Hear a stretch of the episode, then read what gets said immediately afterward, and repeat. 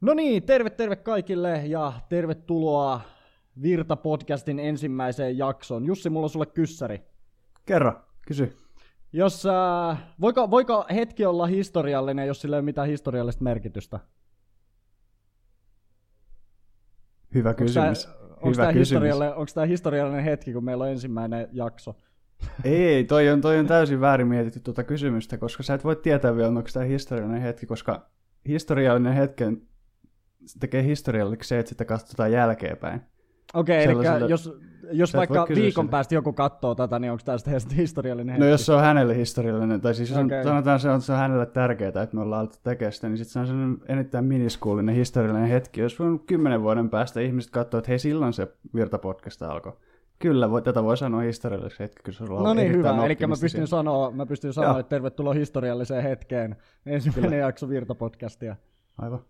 No niin, mahtavaa. Mutta hei, tosissaan kaikille kuuntelijoille, jos ette tiedä mikä on kyseessä, luultavasti ette tiedä, koska tämä on ensimmäinen jakso, niin menkää katsomaan tuo tota, episode nolla. Löytyy tota, mm, täältä, mistä ikinä oottekaan kuuntelemassa tällä hetkellä tätä, niin löytyy luultavasti se nolla episode, missä me kerrotaan vähän tämän podcastin tarkoitusta ja miksi me alettiin tekemään tätä ja keitä me ollaan ihmisinä ja miksi teidän kannattaa kuunnella ylipäätänsä, kun me höpistään teknologisista asioista. Mm-hmm. Mutta lyhkäisyydessään toisessaan. Tämä on vain teknologisista asio- teknologisiin asioihin keskittyvä podcasti, missä on minä, Ville Virta ja mun mahtava veli Jussi Virta. Sanohan jotain vielä. Moi moi, miten menee? Oikein hyvin menee, meneekö sulla? No ihan ok. Ihan ok, no ihan niin, ok. kyllä. No tota, meidän tarkoituksena on höpistä erinäköistä asioista, ja tässä ensimmäisessä jaksossa me tosissaan aletaan höpisemään tekoälystä, mutta se tulee vasta vähän ajan päästä, koska ensimmäisenä me halutaan käydä vähän muita osioita läpi. Siinä introduction-episodessa mä kerron, kerron teille, että mitkä ne osiot tässä podcastissa ainakin alkuunsa tulee olemaan, mutta voin kerrata, kerrata ne lyhkäisyydessään. Me aluksi vähän höpistää tämmöistä perussettiä meistä, mitä me ollaan tehty JNE. Sitten me käydään läpi semmoinen tota, muutamia mielenkiintoisia asioita, mitä on tapahtunut kuukauden aikana tai viime, viime päivinä, viime kuukausina. Ja sen jälkeen me puhutaan jostain aiheesta, mitä toinen meistä ei tiedä. Ja jos meillä on vieras podcastissa, niin me käydään vähän läpi, mitä, minkä takia tämä vieras on mukana ja mitä hän on tehnyt JNE. Ja sen jälkeen me aletaan puhumaan siitä podcast-jakson pääaiheesta, mikä toissaan kertauksen vuoksi tässä on tekoäly. Mutta Jussi, mitä, mitä tapahtuu, mitä, mitä kuuluu, mitä olet tehnyt viikon aikana? Oh, erittäin hyvä kysymys. Mä oon nyt yrittänyt ihan vaan niin kuin oman firman juttuja saada sellaiseen kuosi, että mä pystyn keskittyä johonkin muihin juttuihin. Eli siis mä, mä oon yrittänyt mainostoimiston asiakkaiden tilauksia saada hyvin niin kuin kasaan sellaisella intensiteetillä, että mä pystyn keskittyä ensi viikolla huomenna jo suhteellisen eksklusiivisesti mun ohjelmointiprojektiin ja tota, että sitä saadaan, sitä saadaan niin kuin ihan uudelle askeleelle ja alueelle ja sfääriin. Jo, uusiin sfääreihin. Ensi, uusiin sfääreihin ensi viikon aikana siitä lähtien. Se on tällä hetkellä hyvässä kuosissa, mutta nyt voisi alkaa silleen niin kuin vakavoitumaan sen mm. kanssa. Onko ollut mitään mielenkiintoisia asiakasprokkiksia? No kaikista mielenkiintoisia. Mä teen paikalliselle olutpanimolle tota, etiketit tein ja sitten nyt on Se on epic, net... sille pitää heittää shoutoutit tota, Panimo Kiiski. Panimo Kiiski. Meikäläinen kyllä. omistaa yhden, eikö yhden, monen, kyllä mä useamman omistan. Mä omistan jonkun verran niiden osakkeita, B-osakkeita kylläkin, mutta Joo, painakaa mieleen Panimo Kiiski. Siinä, siinä on tota, erittäin hieno porukka tekemässä sitä. On, ja siinä on äärimmäisen hienot labelit, voin kertoa. Joo, mutta no, on kaikista parasta, ja sehän se tärkeä juttu. Niinpä, niinpä.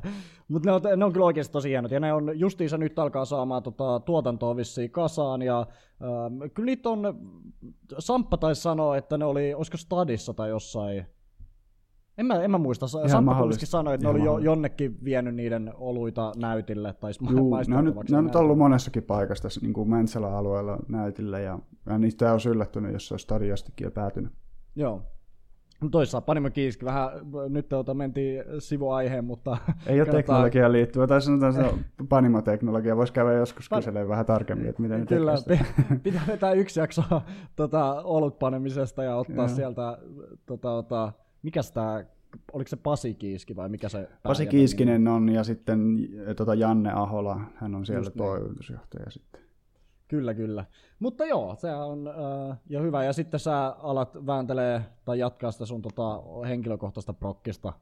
Joo, ja muuttuu joo, ja siis kaiken, kaiken niin kuin toiveiden mukaisesti, kun mennään, niin muuttuu vähemmän henkilökohtaiseksi sitten tässä tulevaisuudessa. Että niin kuin esimerkiksi Niin, niin, niin. sun kanssa jo puhuttiin, että sä autat tietyissä ohjelmointiaspekteissa, ja, sitten, Kyllä. Tota, ja tota, te muita ihmisiä, niin tähän tulee mukaan to, to, toivoen, toivon että, toivon, että ihmiset innostuu, koska nyt on se Jep. hetki, kun mä alan vähän niin kuin enemmän tuomaan sitä esille, ja mä, mä, en, mä, en, mä en vielä tätä plukkaa ihan hirveästi kaikille, koska mä haluan nyt ensin varmistua vähän, että kaikki niin kuin, tota, ongelmakohdat on hyvin siellä voideltu umpeen ja näin edespäin. Joo. Mutta tota, ihan tässä lähiaikoina niin mä voin kertoa vähän lisää, mutta mennään eteenpäin. Joo. No sitten kun, tota, sitten kun tulee ajankohtaiksi, niin Kyllä. otetaan podcastissa puheeksi. Kyllä. Kyllä, kyllä. Ja no eipä siinä mitään se ihmeellisempää. Kuulostaa, kaikki kuulostaa hyvältä meikäläisellä oikeastaan. Itse asiassa pakko kyllä sanoa, että ensimmäinen viikko varmaan, niin kuin, mitä mä sanoisin, ehkä neljä viiteen kuukauteen, mikä ei ollut niin kuin, ihan tajuttoman stressaava, Oho. mikä on ollut ihan jees, kun meillä siis toisessaan firmassa oli tota, tota, migraatio, käytettiin aiemmin Shopify, Shopify Datamigraatio. Datamigraatio, kyllä, ei, no joo.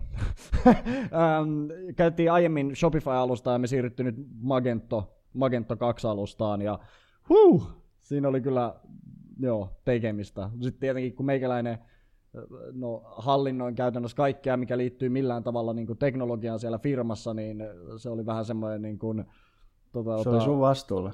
No se oli kokonaan mun vastuulla ja sitten mitä tahansa meni pieleen. Mitä nyt ei, ei mennyt silleen niin kuin ihan niin kuin totaali, niin kuin, totaalisesti huonosti mikään mennyt, mikä on aika positiivista, mutta tietenkin meillä oli tota, tota, joitain, joitain ongelmia sitten sen uuden alustan kanssa ja servojen ja vastaavien kanssa, niin sitten aina väliin sai kyllä vääntää vähän pidempää päivää, mutta se Mhm. mm-hmm. nyt alkaa vihdoin, vihdoin alkaa tasottumaan ja kaikki näyttää menevän ihan hyvin ja oikein, oikein mukavaa, sanotaan näin. Niin, niin. Mutta niin kuin just eilen sanoin Ju- Jussille Facebookissa, että tota, saa jäädä kyllä ihan viimeiksi migraatioksi tässä yrityksessä.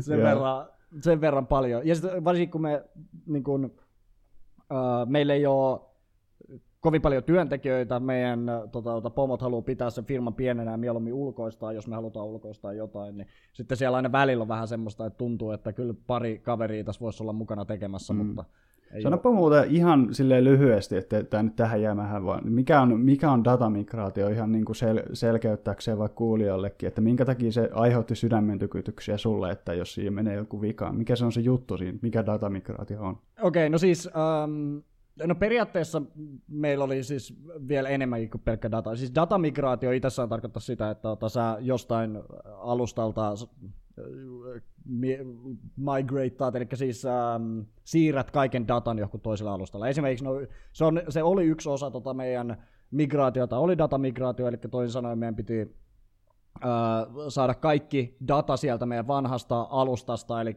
mikä oli Shopify, eli siis kaikki asiakasdata, kaikki myyntidata ja kaikki vastaa piti saada sitten tähän uudelle alustalle, eli meidän piti saada sieltä sieltä ne siirrettyy ja sitten siinä tietenkin voi tapahtua kaikenlaisia ongelmia, mutta sitten ota, äh, sanotaan, että enemmän tuli ongelmia sitten taas, koska me siirryttiin tietenkin niin kuin yhe, yhdestä servostäkistä toiseen servostäkkiin. Se Shopify on itsessään tosi suljettu alusta, eli siellä on tosi, niin kuin, sä, sulla ei ole ikinä mitään kontrollia siihen, mitä siellä backendissä oikeastaan tapahtuu, vaan ne antaa sulle niin kuin, tietyt apipisteet, ja se on ainut, mitä sulla on ikinä mm. mahdollista tehdä, ja se on niiden halli, hallinnoitavissa, että mitä niin kuin, oikeuksia ne antaa niille, niiden asiakkaille. Mutta sitten taas Magento on kokonaan Avoin. Uh, joo, siis se on siis kokonaan siinä mielessä avoin, että sä asennat sen omille servuille.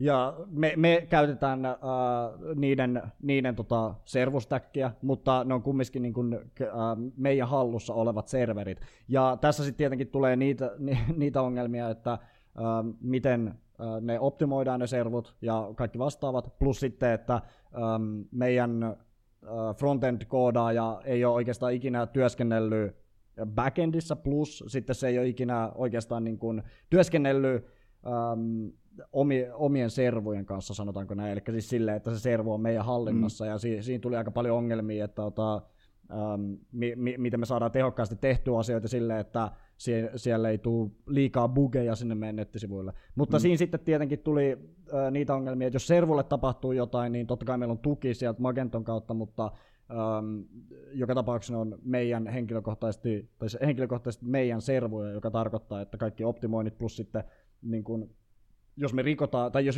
jotain menee rikki, niin me ollaan rikottu ne, ja sitten siinä tuli aika paljon, tai ei, ei niissä servuissa niinkään tullut ongelmia, mutta um, tota, tota, kumminkin. Si- siinä on tajuttoman paljon liikkuvia osia, mitä voi mennä pieleen. Plus sitten meillä on meidän kaikki omat tota, firman sisäiset softat, mitkä piti sitten ota, tehdä silleen, että ne toimii sen Magenton kanssa ja kaikkea meidän piti uh, koodaa sinne ne uudet apipisteet, sitten ota, että ne toimii Magentoon ja saadaan kaikki, kaikki jutut toimimaan, mutta se oli erittäin, erittäin pitkä, erittäin tota, tota, paljon hikeä, verta ja kyyneliä mm. sen eteen vuodatettiin, mutta lopulta me saatiin se toimimaan ja nyt meillä on oikeasti niin kuin, äärimmäisen hyvässä kuosissa. Ja syy, minkä takia me siirryttiin sinne, oli se, että tota, niin kuin mä sanoin, so, uh, Shopify on tosi suljettu alusta. Mm. Ja, ja ehkä räätälöity johonkin jenkkitarpeisiin enemmän Shopify ja sitten Joo, kyllä. antaa se niin siis aina kun meillä oli jotain, mitä meidän piti tehdä Shopifyssa, niin se piti tehdä, meidän piti aina keksiä joku ihan tajuttoman tyhmä workaroundi siihen, että ah, okei, okay, no tälleen. Se oli semmoista purkkavirittelyä mm. koko aina, eh, niin kuin mitä tahansa halusi tehdä, mutta sitten nyt kun meillä on Magento, me, se on kokonaan avoin se lähdekoodi, um, me, tai meillä on se lähdekoodi on siellä meidän servuilla ihan niin kuin uh, plain tekstinä, jota, joka totta kai tarkoittaa, että me pystytään tehdä sille ihan mitä me ikinä halutaan. Olisiko jos pystyisi kuvailla silleen kiteytysti sitä koko prosessia, että se on vähän kuin antaisi ihmiselle, se laittaisi se operointipöydälle, avaisi rinnan auki ja repisi sydämen irti ja laittaisi jonkun ja toisen tilalle. Toisen, toisen sydämen. Että se on no, semmoinen no, suhteellisen voi, niin stressaava toimenpide. Tietenkin jos, jos sä olisit joo. tehnyt sen monta kertaa aikaisemmin, niin se olisi niin kuin no big deal, mutta niin kuin, mieti joku lääkäri, joka ei koskaan ennen tehnyt sitä. Tämä on se eka kerta, kun se tekee sydäntransplantin. Niin Just niin. se, siis se oli, joo, siis siinä oli paljon semmoisia, mitä niin kuin, ja sitten sanotaan, että Magento ei ole niin kuin softana mikä maailman vakain, siinä on äärimmäisen paljon bugeja ja kaikkea, niin se, on, se on vähän semmoinen, että niin kuin, ei oikein tiennyt tarpeeksi hyvin sitä alustaa, niin kuin ei tiennyt, mitä ongelmia siinä alustassa pystyy tulla vastaan, mm. ja se, se toi tosi paljon ongelmia. Et niin kuin, koska mä en henkilökohtaisesti ollut ikinä käyttänyt Magentoa, ja se oli vähän semmoinen, että niin kuin, mä, mä tiesin, että se on tosi hyvä, me tarvitaan, tarvittiin avoin lähdekoodi, me ei enää haluttu olla minkään toisen yrityksen armoilla, että mitä me pystytään mm. tehdä sinne, niin, niin mä, mä tiesin, äh, että se on toimiva ratkaisu, mutta sitten se oli vähän semmoinen, että se en, ei, ei, kukaan ei tiennyt Magentoa oikeastaan yhtään, se oli vaan semmoista niin kuin, yöt meni siihen, että lukee Magenton dokumentaatio läpi ja kaikkea, mutta Kyllä. eipä siinä. Kyllä. Joo, no mutta saatiin kuulumiset, kuulumiset hoidettuun, niin tota, seuraavana, seuraavana osiona meillä olisi tosissaan toi kuukauden mielenkiintoiset, eli yritetään jakaa jotain mielenkiintoisia asioita, linkkejä, artikkeleita, videoita, mitä tahansa, mitä viime kuukautena, kuukausina, viikkoina, viime aikoina on tapahtunut. Mm. Ja tosissaan tähän mä haluan nopea vielä sanoa sen, että um, mitä tahansa teillä onkaan mielessä, jos teille tulee mieleen jotain kysymyksiä, kommentteja, argumentteja, mitä tahansa, niin pistäkää YouTubessa komme- siihen kommenttiosioon. Mä uppaan jokaisen tota, podcastin jakson YouTubeen, te voitte mennä sinne kommentteihin. Ja jos tulee hyviä kommentteja, mielenkiintoisia kommentteja, kysymyksiä, mitä tahansa, niin me sitten tuodaan niitä mukaan meidän seuraaviin podcast-jaksoihin. Kyllä vain. Ja tosissaan, kuukauden mielenkiintoiset. Öö, haluatko sä aloittaa? Sulla oli ainakin Joo, jotain. kyllä. kyllä tota jo, no, nämä on tosiaan jo tarkoitus olla, että jotain vähän ajankohtaisempia juttuja. Tässä yksi hyvinkin ajankohtainen uutinen, mikä tässä tuli niin teknologia-alaan liittyen, on tota, liittyy Elon Muskiin ja sen projekteihin. Ja sehän on monesti vähän niin kuin arka aihe niin kuin tavallaan isom, isommassa porukassa puhuu hänen projekteistansa, jos on tutustunut siihen, mitä hän on tehnyt ja mitä hän lupailee – ja ne lupaukset on yleensä niin kuin on niin suurikantoisia, että niin kuin monen on vaikea uskoa, että pelkästään puhumalla ne tuosta vaan toteutuu. Mutta se, ja paras, paras esimerkki niistä on nyt viime aikoina ollut se jälkeen, kun SpaceX on menestynyt ja Tesla on menestynyt. Ei enää pysty, pystynyt dissaamaan Elon siitä, että ne olisi vain niin pipe dream, tällaisia to- toteutumattomia haaveita. Mutta paras esimerkki näistä hänen haaveista mitkä on vähän niin kuin tosi, tuntuu vähän liian kauasliitosilta, on tämä Hyperloop-projekti, mikä on tarkoitus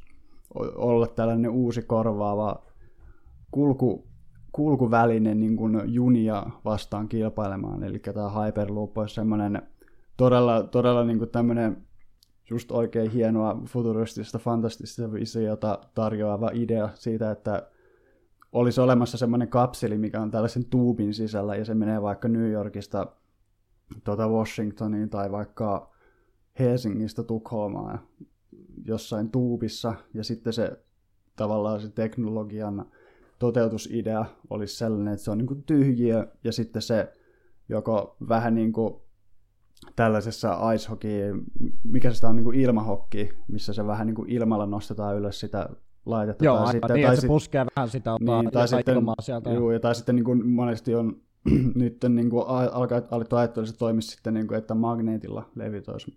Ja sitten, että se sitten pääsisi todella suuriin vauhteihin johtuisi siitä ja, ja tästä, että se olisi sitten tyhjiä siellä tuupin sisällä, minkä ansiosta siellä ei olisi minkäännäköistä ilmavastusta. ilmavastusta ja se niin niin pääsisi sitten potentiaalisesti jopa yli tuhannen kilometrin tuntivauhtiin. Ja se olisi aika hurjaa, Jep. että sellainen, sellainen sitten olisi mahdollista jossain lähitulevaisuudessa. No se on sitten monet on ollut, että eihän tämä nyt mitään lähitulevaisuutta ole, koska tämä on niin kuin vaan tämmöinen visio, mitä kukaan ei oikein tavoittele. Mutta nyt on tullut aika iso osoitus siitä, että ainakin jotkut muutkin isot nimet uskoo tähän projektiin näin niin kuin erittäin konkreettisesti. Semmoinen yritys kuin Virgin, mikä on yrittäjä Richard Bransonin omistama yritys, mikä on Yksi joka on siis matku, ma, matkustamiseen keskittyvä käytännössä. Siis sehän, niillä on tosiaan Virgin Airlines, yksi Kyllä. maailman isoimmista ota, lentoyhtiöistä, plus sitten niillä on mielenkiintoisen oli yksi ensimmäisiä yrityksiä, jotka alkoi äh, kehittää ja suunnittelee tota, avaruusmatkustusta, eli näin, että pääsee ähm, tonne tota, siis, äh, avaruuteen tuohon tota, matalalle kiertoradalle. Se oli muutamaksi minuutiksi, joku kuusi minuuttia tai vastaavaa se siellä on, jos mä en väärin muista. Ja itse asiassa mielenkiintoinen tuli just nyt tuli mieleen, että oli artikkeli ehkä vuosi, pari vuotta sitten ota, Iltalehdessä, että joku suomalainen jäbä oli itse asiassa ostanut semmoisen matkan, siis ne, ne myi niitä avaruusmatkoja joku 5-6 vuotta sitten, ja ne sanoi, että heti, että ne tutkii sitä, ja heti kun ää, se ne saa sen äh, tutkittua, niin, niin nämä, jotka on sen lipun ostanut, pääsee siihen. Ja se, mm. su, joku suomalainen jäbä oli ostanut sen yli joku kymppitonnin tai jotain vastaavaa, se maksoi varmaan enemmänkin. Mutta ota, se vielä siellä odottelee, että pääsis avaruuteen. Joo, no, niin, no, noihän, noihän just tällaisia kans, noita hienoja niin kuin tulevaisuuden suunnitelmia, mitkä vaan toivoo, että toteutuu. No se on, Virgin on kuitenkin vakiintunut yritys ja se on niin kuin tavallaan, se haluaa sitten vaan niin kuin päästä mukaan tällaisiin seuraaviin lupaaviin projekteihin ja ilmeisesti niin Richard Branson luulee, että Hyperloop on tosiaan tällainen nyt erittäin nouseva projekti, mikä ei ole mikään pelkkä tota, niin kuin haave, vaan että tulee luultavasti tässä lähiaikoina toteutumaan, hän haluaa päästä mukaan, niin Richard Branson osti sen verran iso osuuden yhdestä Hyperloopia kehittävästä yrityksestä, että se yritys, joka ennen oli nimeltään Hyperloop One, on nykyään nimeltään Virgin Hyperloop One. Jep. Joten se Eli... kertoo hyvin paljon siitä, miten nyt on niin kuin, tavallaan oikeasti alkamassa tuo homman kehitys. Ja että se nyt näillä näkymin on saanut sen verran paljon momentumia allensa, että se ö, ei pysähy, jos tol, jotain ongelmia tulee, niin se alkaa johtua siitä, etteikö tota, olisi oikeaa yritystä. Niin, niin kyllä. Ja siellä on ähm, luultavasti aika isoja isoi rahoja ollut siinä mm. liikkeessä, koska ota, no, se pelkästään se, että sä sen ostat sen verran iso osa siitä, että siitä tulee niin kuin sun nimellä, joka myös luultavasti tarkoittaa, että ota, se on ähm, siis Virginin alaisuudessa, mm. joka tarkoittaa sitä, että siellä on hyvät niin kuin rahasammot ainakin ota, taustalla.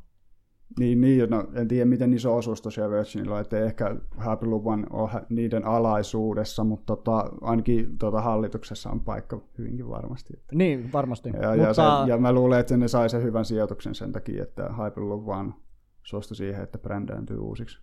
Niin, että ottaa sen nimen. Mutta joka tapauksessa, koska äh, nyt siinä on plätätty heidän nimi, joka ta- antaa niille niin kuin sanotaan tietynlaisen vastuun ähm, siitä yrityksestä, että mm.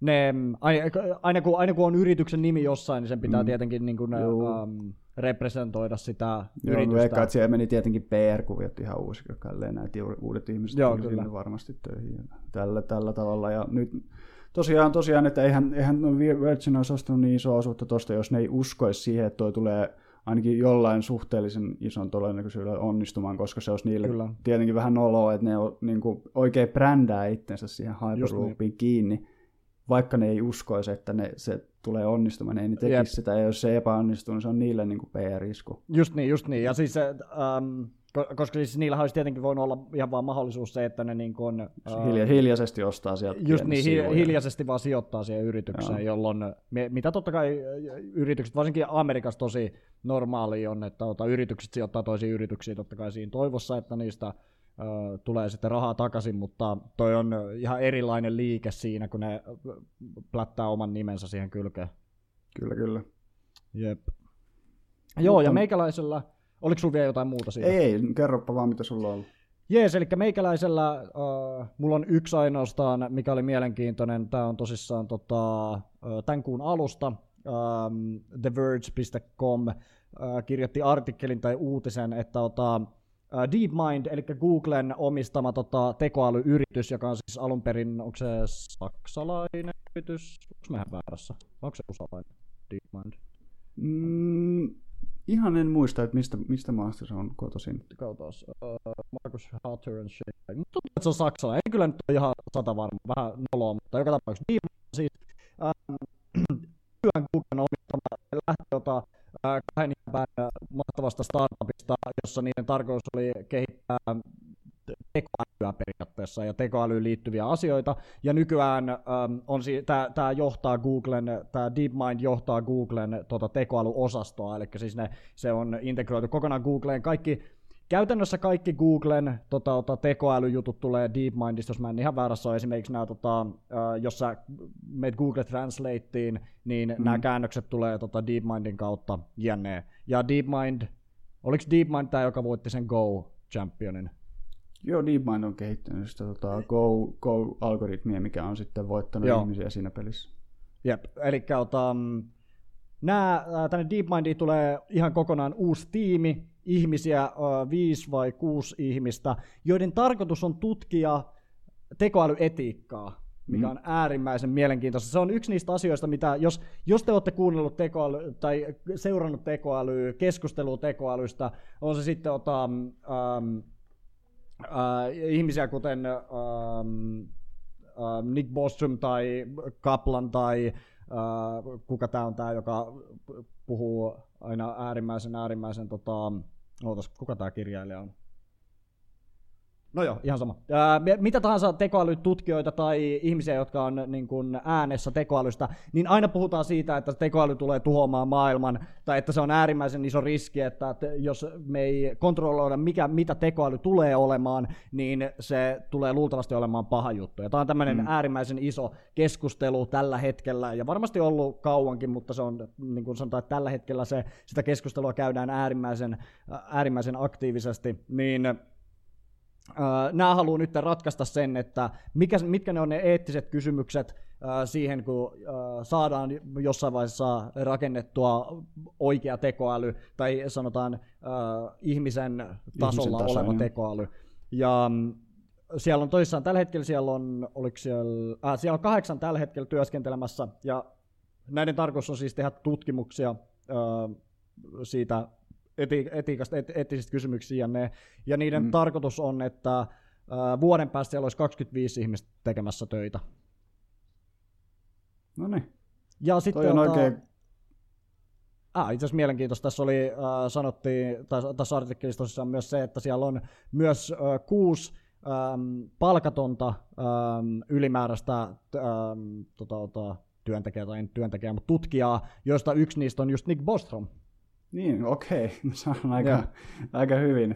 Et tosiaan Nick Bostrom on yksi näistä, se on niin kuin, ö, filosofitasoinen tällainen kirjoittaja, joka on e-, erikoistunut tekoäly, tekoälystä, niin kuin, mitähän, se, mitähän sen kuvailisi, että hän kirjoittaa tekoälystä, niiden riskeistä ja Joo. sellaisista mahdollisista nousutavoista, miten tekoäly saatetaan kehittää.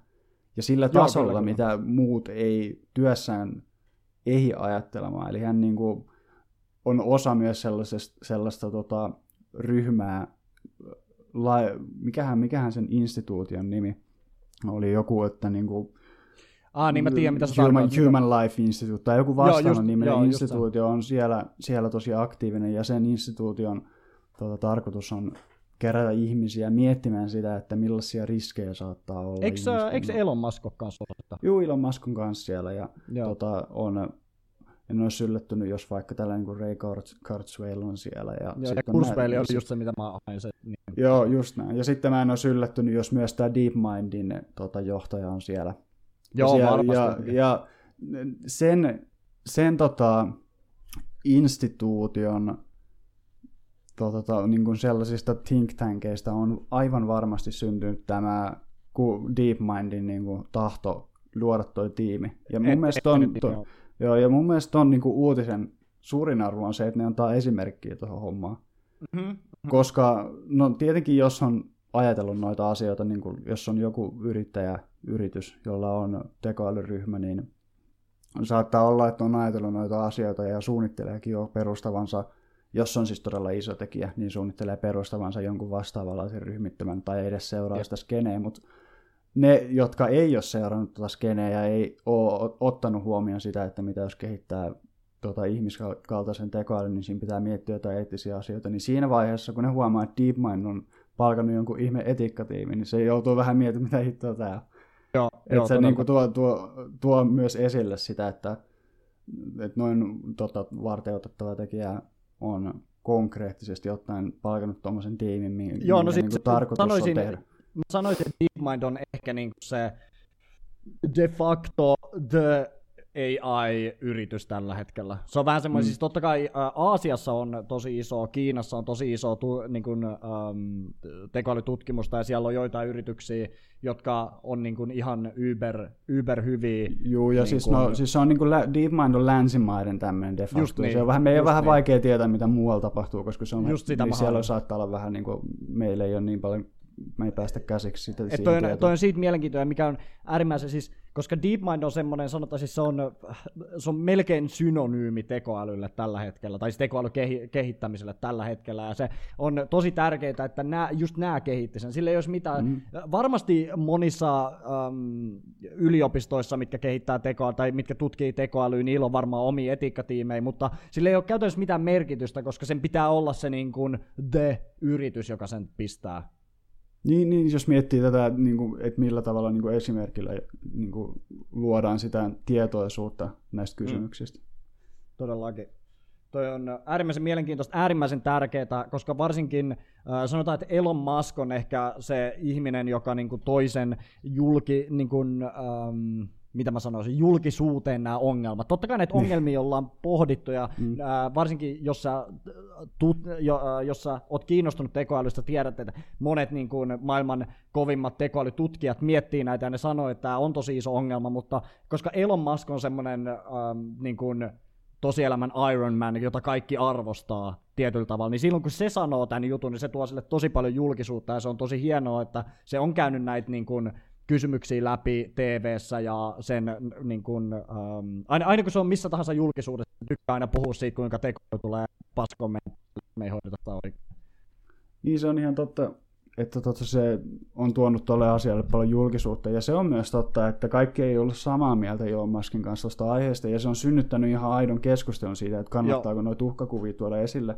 Mutta nyt se on niin jonkunnäköinen validaatio ainakin sellaiselle niin kuin uhkakuvan edes ajattelulle tuo toi, että niin kuin Google on perustanut tuon etiikkatiimin, jossa Joo. ne, jossa ne käy läpi näitä asioita, että mitä jos tulee tarpeeksi Tota, Ja tämä itse asiassa pitää, pitää nyt äh, sanoa nopeasti, koska mä itse asiassa kävin just semmoisen äh, Snadin Twitter-taistelun yhden jäpän kanssa. Äh, se, sen, pointti, äh, sen taistelun pointti oli se, että mä, mä sanoin, että ähm, jos äh, se argumentti, että mä puhun tästä sen takia, koska mä haluan saada keskustelua aikaiseksi, se on mun mielestä bullshittia, koska se vaan eh, näyttää sulle sen, että tai se, se vaan näyttää, kuinka laiska sä oot, että mä haluan herättää keskustelua, mutta mä en halua tehdä asialle mitään. Kun taas Elon Musk on semmoinen ihminen, että se herättää sitä keskustelua, mutta se tekee sillä asialle jotain. Se on just niin tässä Human Institute, äh, mikä onkaan se nimi, niin siellä äh, oikeasti niin kuin, ähm, tekemässä hommia se eteen. Se laittaa tajuttomasti mm. rahaa niihin asioihin,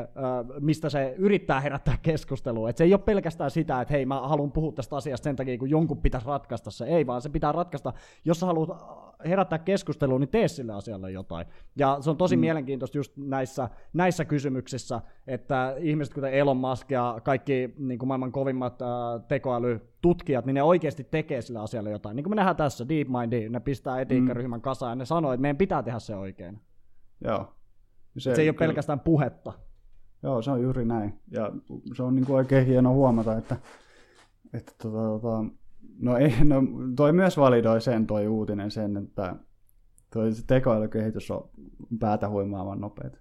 Joo, ja se, niin että, to, sit mä, mä en olisi odottanut, kyllä mä oon ymmärtänyt noin niin eettiset ongelmat, mutta mä en olisi odottanut, että ni, ihan niin nopeasti tulee niin iso tämmöinen niin kuin reaktio sille keskustelulle. Joo, joo no se, on, niin kuin ennen, ka- toi on ennen kaikkea reaktio sille keskustelulle. Joo, niin on. Ja se on, se on tosi hienoa nähdä ja se on tärkeää, että um, no siis tämä olisi varmaan, mä sanoin, että tämä olisi varmaan tapahtunut regardless, että niin kuin, tietääks ihmiset siitä, kuinka niin kuin, vaarallista se on kehittää tekoäly ilman, että sitä tutkii sitä e- eettistä puolta. Tämä olisi varmaan tapahtunut, mutta ny, nyt kun kaikilla on vähän niin kuin, to, to, siis tosi monella ihmisellä on niin kuin se fiilis, että, että mitähän tulee tapahtua, jos me saadaan tekoäly, että onko tämä nyt joku Terminator niin kuin, meininki vai ei.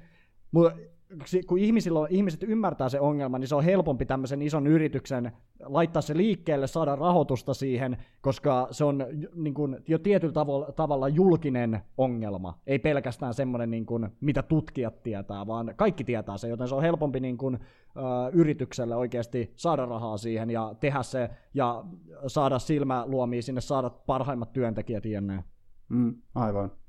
Mä muuten löysin sen instituution nimi, mistä me puhuttiin, se on Future of Life Institute. Ah, Future of Life, just se niin. kannat... Future of Life, kyllä. No, se kannattaa seurata tota, tota, tota, esimerkiksi Twitterissä sitä, että siellä, siellä ne, niiden tarkoitus on niin miettiä, miettiä sille vakavasti sitä, että millaisia riskejä meillä, on, meillä tulee olemaan. Ja, ja siis sehän on täynnä, siis se, jos mä en ihan väärin muista, niin siinähän on niin nämä kaikki isoimmat tota, tekoälytutkijat Joo, kyllä kyllä. Ja sitten ne myös niin kuin miettii riskejä tällainen niin kuin ihan kaikil, kaikista niin kuin lähtökohdista, että se, mm.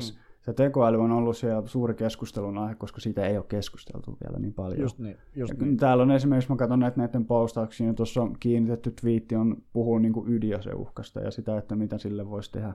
Joo, joo. Ja sitten on heti ensimmäinen niin kuin uusin oikeasti postattu twiitti on sitten liittyy tekoälyyn ja sitten on näin edespäin erilaisia puheenaiheita siellä. Kyllä. Mitä kannattaa seurata? Kannattaa seurata. Jees, ja nämä tota, um, linkit näihin artikkeleihin löytyy YouTube, me, YouTube-videon alta. Pistetään sinne, että ota, jos mm. kiinnostaa lukasta uh, nämä artikkelit, mistä me puhuttiin, niin uh, sieltä löytyy. Ja painetaan sitten ota eteenpäin, eli Seuraava tämmöinen toistuva osio on tuntematon aihe, missä me käsitellään jotain uh, aihetta, mitä, mistä me ei olla puhuttu etukäteen. Ja mä voin itse asiassa vaikka aloittaa. Tämä on asia, minkä sä, mä tiedän, että sä tiedät tämän, koska me ollaan puhuttu tästä ennen, mutta on mun mielestä niin mielenkiintoinen, että tästä pitää puhua lisää.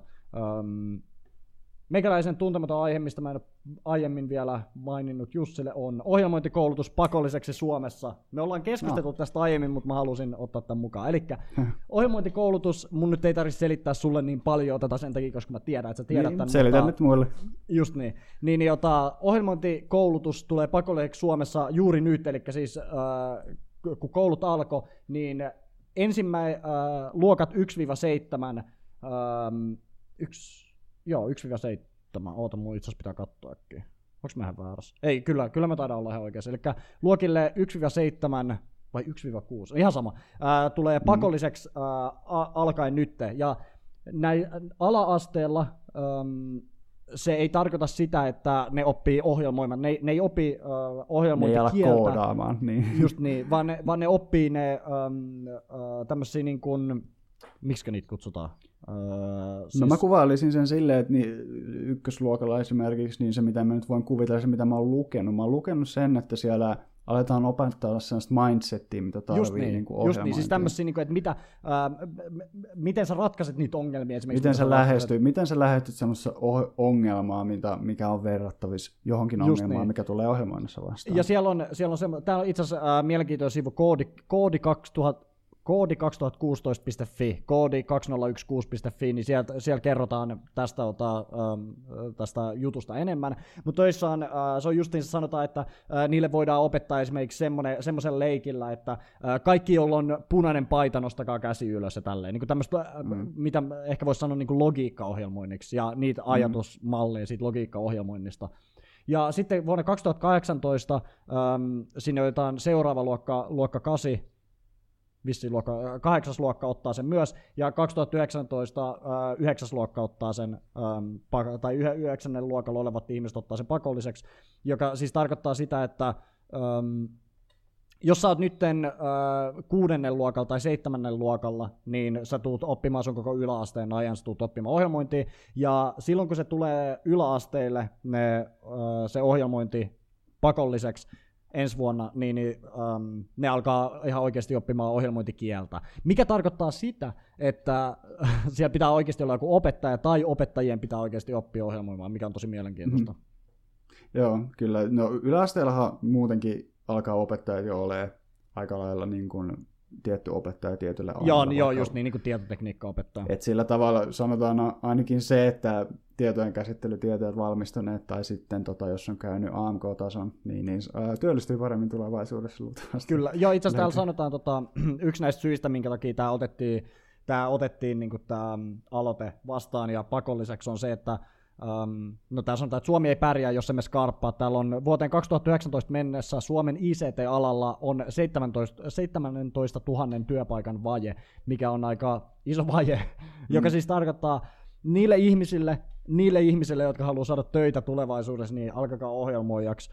Ja tämä on itse asiassa yksi Mm. mm. semmoinen juttu, mistä me juteltiin Jussin kanssa Uh, Jussin kanssa tota, yhdessä vaiheessa tosi paljon, minkä mä käyn läpi silloin, kun me puhutaan siitä tekoälystä, vähän tarkemmin käyn läpi tätä, mutta um, tulevaisuudessa ohjelmoijat ei ole mitään superneroja, ne ei ole n- nyttekään. Kaikilla on semmoinen outo tietsä, käsite, että jos sä saat ohjelmoida, niin sä oot joku niin kuin matemaattinen nero. Ei. Tai sitten, siis, että jos sä oot tosi hyvä matikas, niin sä rupeat ohjelmoimaan. Tai niin, just ei, ei. Siis eh, ohjelmoi, ohjelmointi, varsinkin tulevaisuudessa, sanotaan 10-20 vuoden päästä, ohjelmointi on ihan samanlaista duunia. Se perusohjelmointityö on ihan samanlaista duunia kuin että sä menisit Raksalle.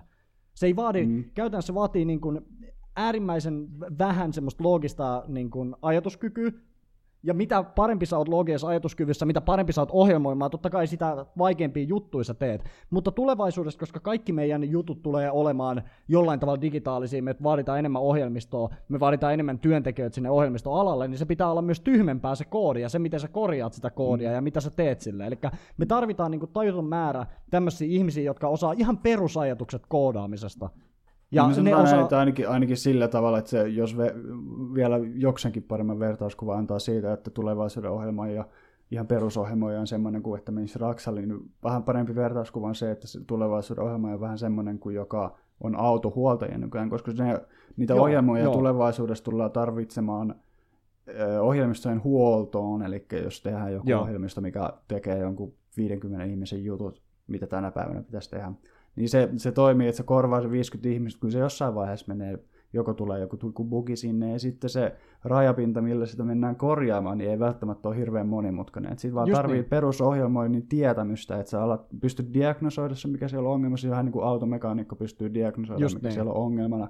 Niin sitten se joko itse korjaa sen, tai sitten tilaa jostain tota, osat, tietenkin se siinäkin tapauksessa itse korjaa sen, mutta voin kuvitella, että siinä jos sitten tulevaisuuden ohjelma diagnosoi jonkun mekanismin, että mitä, mikä siellä on vikana, niin se joko itse korjaa sen, tai sitten se soittaa ja pyytää jonkun kokeneemman. Just niin, ja siis se on, niin, se on niin periaatteessa se level one, niin kuin olisi ähm, jossain helpdeskissä on se level one tuki, mm. mikä ei käytännössä niin kuin tiedä mistään mitään. Sen tarkoitus on vaan delegoida se, tai sitten jos ne on semmoisia ihan yksinkertaisia ongelmia, niin se osaa ratkaista sen. Mm. Ja nämä on miten niin kuin tulevaisuuden ohjelmoijat tulee olemaan. Tämä ei tarkoita sitä, että yhtäkkiä meillä ei ole enää neroja ohjelmoijia. Totta kai sitten ne paremmat ohjelmoijat, ne kyke, niin kuin, jotka oikeasti niille on se niin kuin passion, on ohjelmointi, niin ne tekee sitten vaan niin kuin vaikeampia juttuja, ne kehittää niitä ohjelmistoja, ne kehittää niitä niin kuin tapoja, deep, miten pystyy. Töissä. Ai mitä? Sellaiset on DeepMindilla sitten töissä. Just niin, just niin. Et siis ei se niin kuin, ähm, mun mielestä, ja tämä on tosi mielenkiintoinen myös tämä ohjelmointikoulutus sen takia, koska tämä, tämä tulee rikkomaan sitä niin kuin ajatusta, että sun pitää olla joku fysiikkanero, joku Stephen Hawking, että sä pystyt ohjelmoimaan mikä ei pidä paikkaa. Jos jollain on sellaisia ajatuksia, mä voin hyvin kuvitella, että monella kuitenkin on just se ajatus, että pitää on, olla on, siis niin on... todella spesifi niin kuin himo ja halu ohjelmoida, että sitä oppii, vaan niin Joo, on hyvin ei, yksinkertaista oppia. Se on hyvin yksinkertaista, ja siis mä sanoisin, että kumminkin niin kuin ihmismassasta tai siis työntekijöistä, mitä en, mä, vaan heitän päästä jonkun luvun, sanotaan vaikka 50 prossaa, 40 prossaa on semmosia, joita ei oikeastaan kiinnosta se duuni, mitä ne tekee. Varmaan enemmänkin, mä ehkä 60-70 prossaa voi olla semmosia, mm. että ei, niinku, se ei ole niille se juttu, että tätä mä haluan, tää on mun elämän niinku, mm. hienoin asia, mitä mä teen. Tosi monet on töissä semmoisissa paikoissa, missä ne on töissä sen takia, että ne saa rahaa, ne pystyy elämään, ne pystyy tehdä niiden harrastuksia. Mm. Niin ohjelmointi on ihan yhtä lailla pystyy olla tämmöinen työ. Ei sen tarvi olla se niin kuin sun tota, ota, hieno, hieno juttu, mitä sä pystyt ikinä miettimään, että mä alan ohjelmoimaan. Vaan se voi olla mm. ihan yhtä hyvin tämmöinen perusduuni sulla. Mm, ihan hyvin voi olla. Mutta joo, se on meikäläisen. Mä rakastan tätä. Suomi menee hienoa suuntaan. Mun mielestä tämä on niin kuin semmoinen juttu, mitä pitää viedä eteenpäin. Ihmiset alkaa ohjelmoimaan ja me saadaan, varsinkin Suomeen, Suomi on aina ollut teknologisesti edellä muita maita, minkä mä huomaan äärimmäisen hyvin, kun mä asun tässä Sveitsissä. Mutta tota, äh, nyt me päästään vielä, niin kuin, vielä paljon enemmän, se on hienoa. Joo. Mikäs sulla? Öö, no toihan tota, tota, liippaa nyt erittäin läheltä tätä meidän pääkeskustelun aihetta. Mm-hmm. Ja mhm. itse asiassa onkin sama aihetta tämä, minkä mä tuon esille, mitä mä oon saattanut mainita sulle joskus, mutta meillä on syvemmin koskaan keskusteltu. Mm-hmm. Ja tämä on semmoinen aihe, mikä liittyy siihen, että tuota, tuota, no, me heitetään linkki tästä esimerkkeistä, mistä mä tuun puhumaan, niin tota, noihin alueisiin, missä muut linkit on, niin pääsette mm-hmm. katsoa esimerkkejä siitä, mistä mä puhun, että se ei ole mitään huuhata, että vaan on nyt olemassa tekoälyjä, jotka pystyy luomaan täysin todellisen tuntusta videota jostain ihmisestä puhumasta jossain, jostain aiheesta, mistä se ei ole koskaan puhunut ja jota ei ole koskaan tietenkään Täh. videoitukaan. Tässä on tämä linkki, mitä mä katson täällä, on esim- esimerkki tota, Joo, no mä heitän sen sulle nyt tässä. Ja käykää, käykäähän katsoa sitten kuuntelijat sieltä linkkeistä, mistä mä puhun. Niin tota, tässä on tehty sillä tekoälyllä videomateriaalia Barack Obamasta puhumassa aiheesta, mistä se ei ole koskaan puhunut. Ja se näyttää aivan pirun todelliselta. Ja se, että no, tämä on, siinä on siisti juttu ja kaikkea tällaista, että sillä pystyy tehdä hassua. Mutta se ongelma tässä on vähän se, että sitten kun sille ei enää yritäkään tehdä jotain hassua, vaan sillä yritetään tieten joo, har, harhaan johtaa jotain joo. ihmistä, niin siinä vaiheessa se on hyvin tärkeää, että ihmiset on tietoisia siitä, että on mahdollista. Koska nyt on vähän mulle niin kuin semmoista public service, että mä haluan niin kuin saada ihmiset niin kuin tie, tiedostamaan tämän asian, että tulevaisuudessa pystyy tekoäly tekemään niin tuollaista erittäin realistista materiaalia, vaikka Sauli Niinistöstä puhumassa asioita, mistä se ei koskaan puhunut. Tai jostain sun kaverista, joka haluaa dissasta tai jotain tekemään siitä semmoisen niin pätkän, mitä se ei ole koskaan sanonut ja mikä näyttää siltä, että se on niin kuin videolla puhuu siitä. Mut ei ja se, se näyttää aidolta.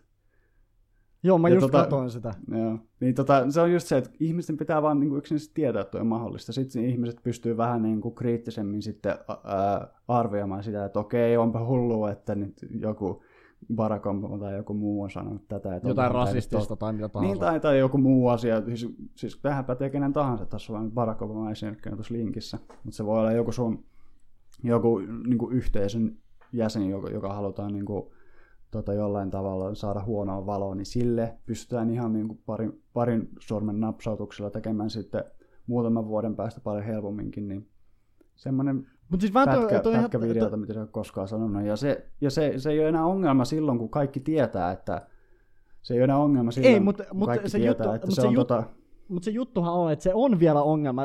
Jos, Joo, jos se, me... joo, se, on, se, on, se, on, se on se mun pointti, että niin nyt tällä hetkellä ihmiset ei todellakaan tiedä, että on mahdollista, mutta nyt kunhan niin kuin, niin kuin, ne, jotka tietää siitä, että se on mahdollista, ne vaan niin kuin informoi ihmisiä, että, että saattaa tulla olemaan mahdollista, niin sitten ihmiset pystyy olemaan kriittisempiä, mutta se kaikista syvin ongelma on ehkä, että ihmiset ei koskaan tule, kaikki ihmiset ei tule koskaan oppimaan, että tämä on mahdollista. Niin, ja ihmiset, ihmiset ei silti aina osaa olla kriittisiä joistain niin, jutuista. No, siis niin, ja Plus... kaikki tiedetään, että niin media, media ei ole aina, tai joku klikki, klikkiotsikko ei välttämättä aina niin kuin, ole todenmukainen otsikko, mutta silti ihmiset niin kuin, lukee sen oikeana otsikkona. Just niin, ja siis, mutta tos, niin kuin sanotaan, että se syvällisin ongelma tuossa tulee siitä, että mieti, jos sä laitat jonkun tommosen jostain ihmisestä, esimerkiksi sä pistät vaikka musta tommosen feikkivideo, missä mä sanon jotain todella pahaa, ja sä mm. sanot, että me ollaan, että tämä video kuvattiin kun se oli nuorempi tai silleen, että mä vaan kuvasin kännykällä tämän videon, mistä kukaan ei pysty edes niin kuin mistä niin, kukaan pystyy edes tietämään. Niin, ei niin, sitä pysty todistamaan. Sitä Paitsi ongelmaa sitä... ei päästä, siitä ei pääse pois, ja sitten siitä tulee semmoinen informaatio, että kuka uskoo ku, kutakin. Niin, et, et, totta kai mä uskon, että siinä on joku, joku mahdollisuus jollain tutkijalla, joka sen ymmärtää sen teknologian tosi syvällisesti, niin nähdä niin piirteitä siitä, että onko se feikki mm-hmm. vai ei. Mutta jos, jos sä pystyt laittamaan just jostain vaikka Niinistöstä jonkun tosi, missä se puhuu pahaa vaikka persuista tai jostain vastaavasta, kiertämään mm. nettiä, niin No ei, ei niin, Niinistö on huono esimerkki, koska se on liian niin kuin niin, high se, profile. Ei, ei, niin, niin just, ja, ja, se on vaikea uskoa. Että, no, mutta anyways, se on, tota, tota, mä tiedän mitä sä ajat takaa, että, että se on joku vähän niin kuin kohdistutempi niin, siis semmoinen, että se, se ei ole niinku, se, siinä kestää, kestää niinku liian kauan ennen kuin se pystyy niinku verifioimaan, että on feikki. Mm. Ja mm. se ei ole niin semmoinen, niin kuin, että se äh, alkaa huutaa jotain tota, rasistisia juttuja, vaan semmoinen vähän niin kuin, että mikä niin kuin antaa, laittaa sen to, huonoon valoon, mutta mm. ei niin kuin suoraan silleen, että ihmiset alkaa ragea. Niin kauan siinä kestää ennen kuin se pystytään verifioimaan, että se on feikki. Ja kuinka moni edes tulee niin kuin sen jälkeen lukemaan sen, että hei, tämä oli feikki. Koska se mm. ensimmäinen, tiedätkö, se niin kuin damage has been done. Niin just, tuolla pystyy tehdä, jos ei ihmiset tiedä, että on mahdollista, niin sillä pystyy tehdä sellaista niin kuin, semmoista hiili, hiljasta, niin kuin hitaasti liikkuvaa propagandaa niin kuin kenestä niin. tahansa sitten. Tota, tota, ja se niin kuin on tosi jännä, että on näin nopeasti toikin asia on tullut tälle tasolle, että tuollaista mm. pystytään tekemään.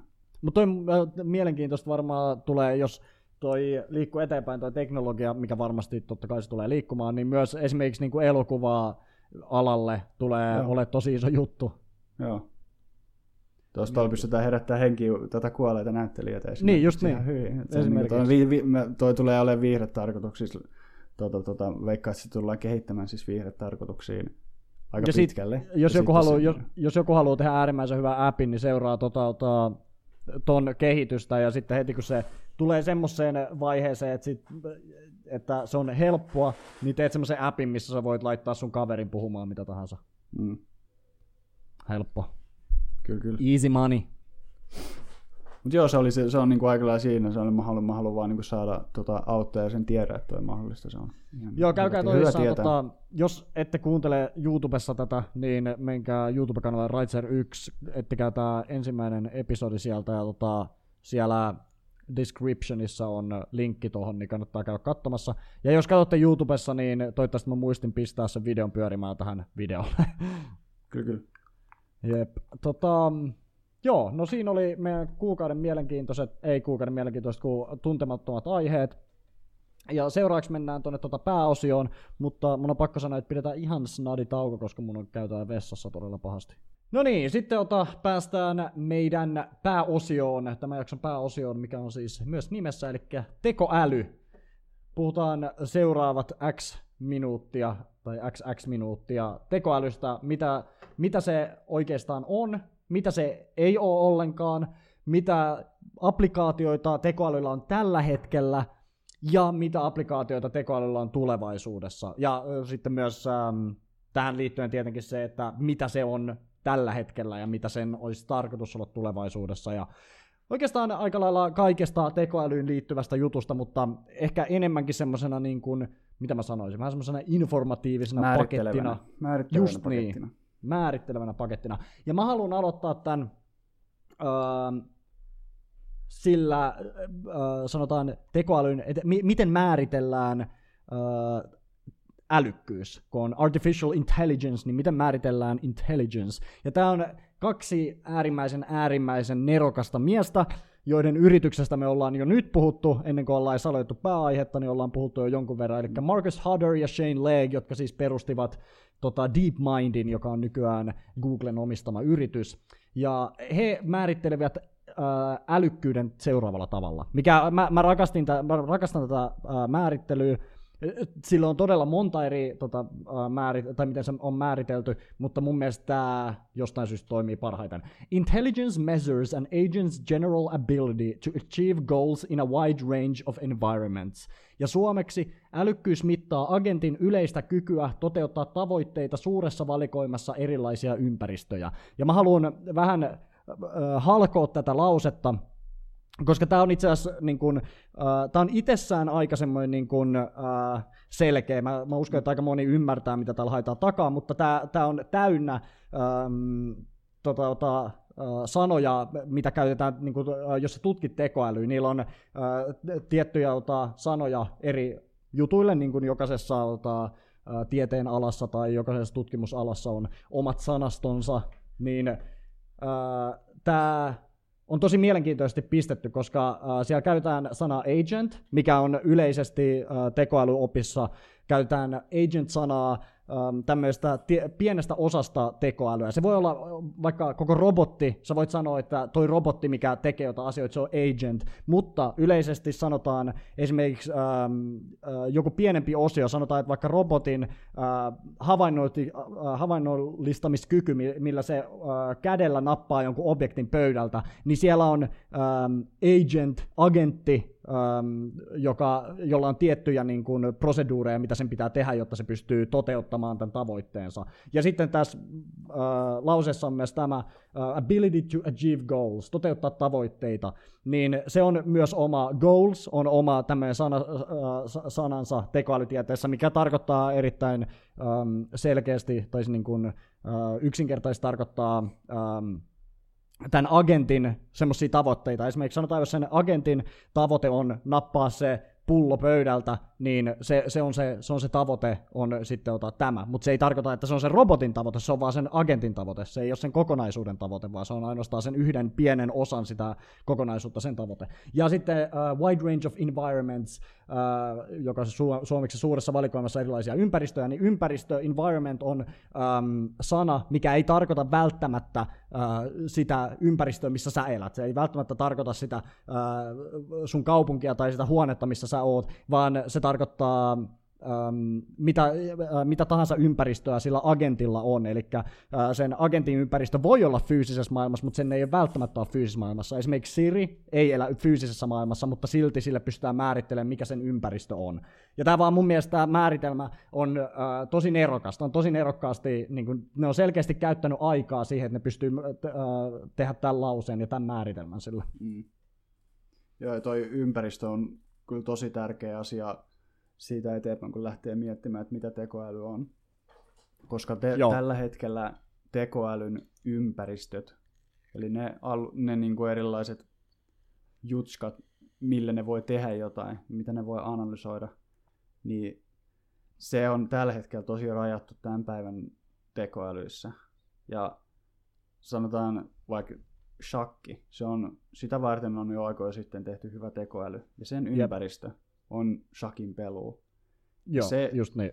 Ja se, ja se on periaatteessa ne nappulat, äh, nappulat ja ne, mihin sä pystyt niin, liikkumaan. Niin, niin jos vähän ta, niin kuin tarkemmin, että se on, niin kuin, se on ne, nap, tota, on ne uh, ruudut, mitä siinä on, ja sitten napit. Ja sitten ja. se, sen jälkeen, kun me tiedetään, että sillä tekoälyllä sen ainut ympäristö on se shakki, niin se kuulostaa aika rajatulta, että tätä ei voi sanoa tekoälyksi, mutta se sillä tavalla on kuitenkin niin kuin varten otettava tekoäly, kun miettii sitä goals-puolta siitä määritelmästä. Mm-hmm. Ja sen shakki-tekoälyn goal-osuus on aika vaikuttava. Eli se shakki-tekoäly pystyy tota, saavuttamaan ne goalsit, ne tavoitteet paremmin kuin ihminen. Ja siinä vaiheessa se on niin kuin oleellinen juttu. Joo, todellakin. Ja se ja... erotus niin kuin on kuitenkin se, että se ympäristö on hyvin, hyvin rajallinen ja tämmöinen minimaalinen, mutta se goals-puoli on erittäin, erittäin radikaalisti huippua. Joo, ja sitten otan, um, Kun taas verrataan sitten esimerkiksi Teslaan autoon tai mihin tahansa itsestään liikkuvan autoon, niin se ympäristö taas on niin kuin eksponentiaalisesti monimutkaisempi. Juu, Koska silloin me puhutaan meidän ympäristöstä, me puhutaan ympäristöstä, mikä, missä me ajetaan, eli se tie ja kaikki mitä siihen on, koska sä et pysty ikinä, Shakissa sä, sä tiedät, se on niin sanottu, mikä se on, miten ne kutsuu sitä, täyden, in, täyden informaation peli. Eli siis sä tiedät koko aika, mitä pöydällä on, mikä se ympäristö on jatkuvasti, aina, sataprosenttisesti. Mutta oikeassa maailmassa, jos on itsestä ajava auto, Tesla, niin, niin sä et ikinä voi tietää sataprosenttisesti. Mm, aivan. Ja tässä itse asiassa, ähm, kun sä sanoit siitä, ota, ähm, mainitsit sen, että äh, helposti ajattelee, että Chuck on niin tekoälyä, niin on äärimmäisen mie- mielenkiintoinen teoreema, mitä kutsutaan Teslerin teoreemaksi, joka on siis AI is whatever hasn't been done yet. Eli äh, tekoäly on sitä, mitä ei ole vielä tehty. Ja tämä äh, Tesler sanoi tämän sen takia, koska mitä tahansa me saavutetaan tekoälyllä, niin ihmiset sanoo, että tämä ei ole vielä tekoäly, että se, se on vasta niinku seuraa. Me, me mm. justiinsa päihitettiin, um, DeepMind päihitti Go Championi, mm. mikä sanottiin, että, sitä, että se on käytännössä mahdotonta, että tekoäly niin, pystyy totta se, kai... Se, se, se niin konkreettisesti ottaen sanottiin, mä en muista niitä tarkkoja lukua, mutta sanotaan about kymmenen vuotta vasta tästä näin. Go, niin, just go, niin. Go, jo, tekoäly tulee päihittää ihmisen Goossa, mutta se tapahtuikin jo nyt. Just niin. niin jota, tämä Teslerin teorema vaan tarkoittaa sitä, että ihmiset ei ikinä oikeastaan hyväksy sitä, että se on te- oikea tekoäly. Että se on aina se, se juttu, mitä ei ole vielä tehty. Mm. Sitten kun me, nyt kun me pähittiin Go, niin se sanotaan, että ei, se, ei tämä ei ole vielä tekoäly, se on vasta se seuraava askel. Mm. Ja se on niin kuin, um, semmoinen mielenkiintoinen ajatus siitä, Joo. että miten määritellään tekoäly, koska tekoälyn määrittely, itse asiassa tästä tulee oikeastaan aika hyvä niin kuin askel tähän seuraavaan, eli um, uh, tekoälyn niin kuin tasot on um, artificial intelligence, Uh, tai sä voit sanoa myös artificial narrow intelligence, on se, mitä meillä tällä hetkellä on periaatteessa. Kaikki nämä, että sä voitat shakki, shakki go, uh, auto osaa ajaa itsestään, ja nämä on, nämä on, teko, nämä on tekoälyä. Tämä on niinku se periaatteessa määritelmä, jos sä sanot tekoäly, niin nämä kaikki on sitä. Mm. Nämä Shakin pelu ja kaikki nämä, mitä meillä tällä hetkellä on jo, Siri, uh, Google Home, kaikki nämä. Uh, sitten seuraava taso on Artificial General Intelligence, joka, on siis, joka tarkoittaa sitä, että äh, se on ihmisen tasolla, äh, mutta siinä mielessä, että se pystyy tehdä kaikki asiat, kaikki asiat, mitä ihminen pystyy tehdä, se pystyy tehdä yhtä hyvin. Mm. Ja t- tätä kutsutaan Artificial General Intelligence, eli AGI. Ja sitten se kolmas taso on Artificial Super Intelligence, tai sitä pystyt, sä pystyt myös sanomaan Super Intelligence, koska äh, Super Intelligence ei, tällä hetkellä ei ole semmoista, kukaan ei ole Uh, ei ole luonnollista, sel... ei ole olemassa luonnollista super tota, Just niin, joten sä voit jättää se artificial sit pois, koska se ei ole luonno, niin kuin luonnollinen asia Muutenkaan, NS. Niin. Joten, toi, ja se on... Toi, toi tota, auttaa, auttaa, kun miettii sitä noissa luokitteluissa, sitä, että jos, jos sä kohtaat jonkun tekoälyn, sanotaan vaikka shakki, niin tota, tai Siri tai muu, niin sit sä oot miettiä, että mihin, mihin kohtaan niin noin noi, tuohon spektrumille se tekoäly menee, mm-hmm. on, oli siis tämä Narrow Intelligence, mikä on tämmöinen suhteellisen simppeli tekoäly, niin NS. Sitten on tämä... Joo, okei, okay, oota, oota, sori, voinko mäkkiä keskeyttää? Eli siis tosiaan narrow intelligence uh, ei tarkoita narrow siitä, että se ei ole älykäs, vaan se tarkoittaa mm. sitä, että se on tosi pienellä osa-alueella joo, älykäs. Joo, ja mä olin tulossa siihen just, että, että tota, jos, jos sä mietit jotain niin kuin tekoälyä, mikä on hyvä jossain asiassa, mm-hmm. niin sä sä lähdet miettimään sitä sitä kautta, että missä asioissa se on hyvä, tai missä Joo. asiassa se on hyvä. Ja, sillä, ja on suoraan sitä kautta tulee se määritelmä, että onko se sitten artificial, artificial narrow intelligence, artificial mm-hmm. general intelligence tai sitten super intelligence. Ja ne kaikki johtuu suoraan siitä, että miten ne osaa tehdä. Narrow, narrow intelligence on sellainen hyvä tekoäly, joka osaa tehdä hyvin jotain yhtä asiaa. Ja Joo. sitten seuraava siitä on, että artificial general intelligence on semmoinen, mikä osaa tehdä hyvin monessa eri asiassa todella hyviä tuloksia. Vähän niin kuin Just ihminen niin. osaa tehdä erittäin monessa asiassa erittäin vaikuttavia asioita. Ja vasta niin. sitten vaikka jotain tekoälyä, joka osaa pelaa shakkia, niin sitä ei koskaan voida sanoa general intelligence, koska se ei, vaikka se osaa päihittää kenet tahansa ihmisistä shakissa, niin se ei, niin se ei osaa, osaa pestä sun pyykkejä. Ei osaa eikä osaa ajaa autoa. Se ei osaa mitään. Se on helvetin mm. tyhmä kaikissa asioissa, paitsi shakissa. Mutta se on silti Just varten niin. ottaa tekoäly vaikkakin äh, niin kuin semmoinen ANI, Artificial Jo- Narrow Intelligence. Ja siinä vaiheessa, ja se on se, se on se kohta, missä tällä hetkellä teknologinen kehitys menee. Tässä niin kuin meidän vuonna 2017 on olemassa pelkästään Narrow Intelligence tekoälyjä. Ja se, Jep. mistä niin kuin, minkä takia tämä tekoälypöhinä on niin suurta, johtuu siitä, että monet on sitä mieltä, että meillä alkaa olla suhteellisen vähän aikaa ennen kuin me joudutaan alkaa pohtimaan, että mitä me tehdään sellaisella AGIlla, eli ihmistä, Jep. tai sanotaan, on tosi paha vertaa, että se AGI, se General Intelligence on ihmisen kaltainen, mutta se pystyy tehdä monessa monessa asiassa vaikuttavia asioita, ja se on se ongelma kautta toive Joo. aikaa. Just niin. Ja siis se on, äh, mitä äh, tässä on ähm, tehty kyselyitä näille ihmisille, jotka, ähm, ootas itse mun pitää äkkiä katsoa, jos mä en ole ihan väärässä, niin tää oli tota, Nick Bostrom, teki tämmöisen kyselyn äh, tekoälytutkijoille kysyen, että milloin me saadaan ensimmäinen AGI. Ja aika, aika semmoinen hyvä konsensus oli, että se on 25-50 vuoden sisällä. Mm. On se, että me saadaan semmoinen tekoäly, mikä on yhtä hyvä kaikissa asioissa kuin ihminen periaatteessa. Ja, sitten, si- ja siitähän sitten tulee se ongelma, että ja se, tämä hajauttaa, tutkijat on aika vahvasti sitä mieltä, että se tulee meidän elinjään aikana, aikana tapahtumaan se AGI, niin kuin General Intelligence, mutta sitten se Superintelligence on se, mikä jakaa tutkijoita vähän enemmän, koska osa, osa uskoo, että se tapahtuu niin kuin välittömästi käytännössä, koska se, kun tietokone tulee meidän älykkyystasolle, kai, niin kuin, yleisesti meidän älykkyystasolle, niin silloin niin mielettömästi, mielettömästi enemmän prosessointitehoa kuin ihmisen aivoissa, ja silloin käytännössä loputon tietovarasto internetistä, jolloin monet tutkijat uskoo, että se superintelligence tapahtuu välittömästi. Eli heti kun se esimerkiksi pistää nettiin tai mitä tahansa, se on välittömästi meitä miljoonia kertoi älykkäämpi. Mutta sitten taas jotkut, äh, jotkut ei, Useat tutkijat ei usko, että se tapahtuu, tapahdu niin nopeasti, vaan että siinä menee joitain vuosia vielä ennen kuin se ää, koodin Ja toi- pätkä toi pystyy tota- tulla niin älykkääksi.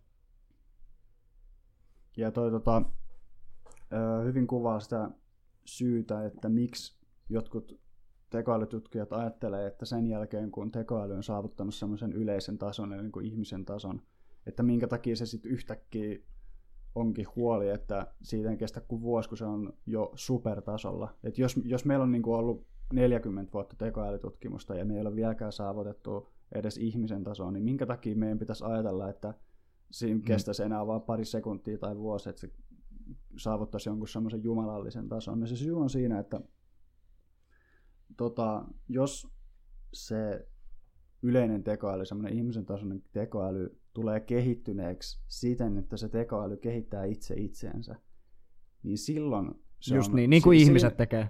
Niin no, tai sanotaan ihminen itse asiassa, no se kehittää itse itseensä sillä, että, silleen, että se niinku oppii, mutta niinku tekoäly, tekoälyllä on vähän enemmän niinku, tuota, Niin, tuota, koska sä pystyt oikeasti tekoäly se olisi vähän sa- opettaa uusia tapoja opettaa itseensä. Just niin, se olisi vähän sama, vä- tietyllä tavalla sama asia, mistä me varmaan tullaan pitää yksi jakso, mutta äh, on tämä CRISPR, eli siis että sä pystyt mm. muokkaamaan DNAta. Ja tää niin kun, äh, se vertauskuva vähän toimisi silleen, että jos ihminen pystyisi muokkaamaan omaa DNAta, te, te, että se pystyisi tehdä itsestään paremman, esimerkiksi voimakkaamman tai mitä tahansa, niin tekoäly pystyisi, jos se on äh, yhtä älykäs kuin se ihminen, joka ohjelmoi sen, niin sen pitäisi pystyä myös parantamaan itteensä. Joo, se, niin se- pitäisi pystyä ohjelmoimaan itsestänsä parempi. Niin Niin se- Samalla tavalla se- kuin ihminen pystyisi muokkaamaan DNAllaan itsestään parempi, mutta se on vaan miljoona kertaa vaikeampaa muokkaa DNAta kuin ohjelmoida. Niin, ja ihmisen, ihmisen oppimiskyky on silleen niin kuin rajallinen, että sul, jos sä haluat oppia uuden asian, niin sun kestää siinä joku niin kuin vuosi riippuu, että mitä sä opit. Et jos sä haluat Jep. oppia ohjelmoimaan, niin sanotaan suurin piirtein vuosi, mutta sä et voi niin kuin nopeuttaa sitä hirveästi.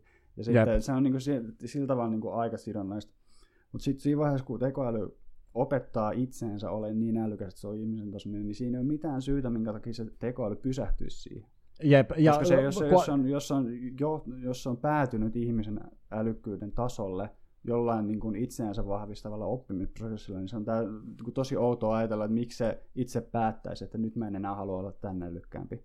Just niin, just niin. Ja siis kun tässä on, täh- tähän pystyy myös tuoda sen, että äh, sanotaan, että jos ihmisen, sanotaan, että vaikka mun kapasiteetti äh, olla älykäs yksi, yksi rajoittavista tekijöistä on se, että mulla on vain yhdet aivot. Mulla on, mulla on tietty, tietty struktuuri mun aivoissa, ja se on siinä. Mutta tekoälyllä, mikä, mikä, mikä on tietokoneen niin kuin sidonnainen, sille ei tule ikinä ole sitä ongelmaa. Sä vaan pystyt plugaa siihen toisen niin kuin tietokoneen tai uudet prosessorit enemmän mitä tahansa. Sä vaan pystyt niin kuin lisäämään, sama kuin sulle annettaisiin vaan ylimääräisiä aivoja. Okei, mä käyn hakemaan tuolta mun kolmannet aivot nyt, että mä voisin olla vähän älykkäämpi. Mm. Niin, niin jota, um, se, se niin kuin kapasiteettiongelma ei tule, tai kapasiteetti ei tule ikinä ole ongelma tekoälylle. Että jos, mm. jos sille ei tarpeeksi tilaa prose- pitää sitä uh, tietoa muistissa, niin siihen vaan lykätään uusi mikä tahansa, muisti, muistikortti tai um, tota, tota, hard drive.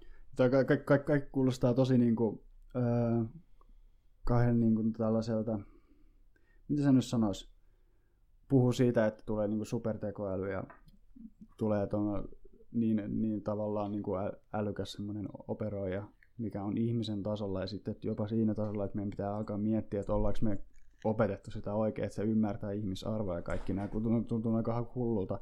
Mutta se, se, että niin kuin semmoinen taso, ihmiset saavuttaa teknologisen kanssa sen tason, niin perustuu pelkästään kahteen oletukseen. Me ei tarvi olettaa kuin kaksi asiaa, että ennen pitkään tulee ihmisen tällainen tekoäly ja sitä enemmän. Ja se yksi ensimmäinen oletus on se, että niin kuin älykkyyttä, älykkyydessä ei ole mitään maagista. Että älykkyys vaan niin syntyy ihmisen sisällä olevista soluista. Ja Jep, älykkyys ja, ja samalla myös tietoisuus tietyllä niin, tavalla, vaikka se on eri niin, asia, niin, mutta joka vaikka, tapauksessa. Niin, että no tietoisuus on taas sitten oma ongelmansa, mutta jos niinku just vaan niin. silleen just keskittyy vaan että mikä älykkyys, että mikä, mikä tekee niin agentista, jos ihminen on vaikka agentti. Mm. mikä, mikä, mikä saa sen niin kuin, ratkaisemaan semmoisia ongelmia, vaikka sen, että miten voidaan päästä kuuhun. Niin se, et, et oletetaan, että se johtuu vaan siitä, että meillä on aivot, jossa on paljon soluja, ja me pystytään matkimaan niiden solujen toimintaa. Että se niin kuin, tavallaan se älykkyys ei joudu mistään sen niin kuin, maagisemmasta. Ja toinen oletus on se, että toi meidän niin kuin, tietokoneiden prosessointikehitys ja teknologinen kehitys sen saralla ei tule pysähtymään niin kuin ihan heti. Joo.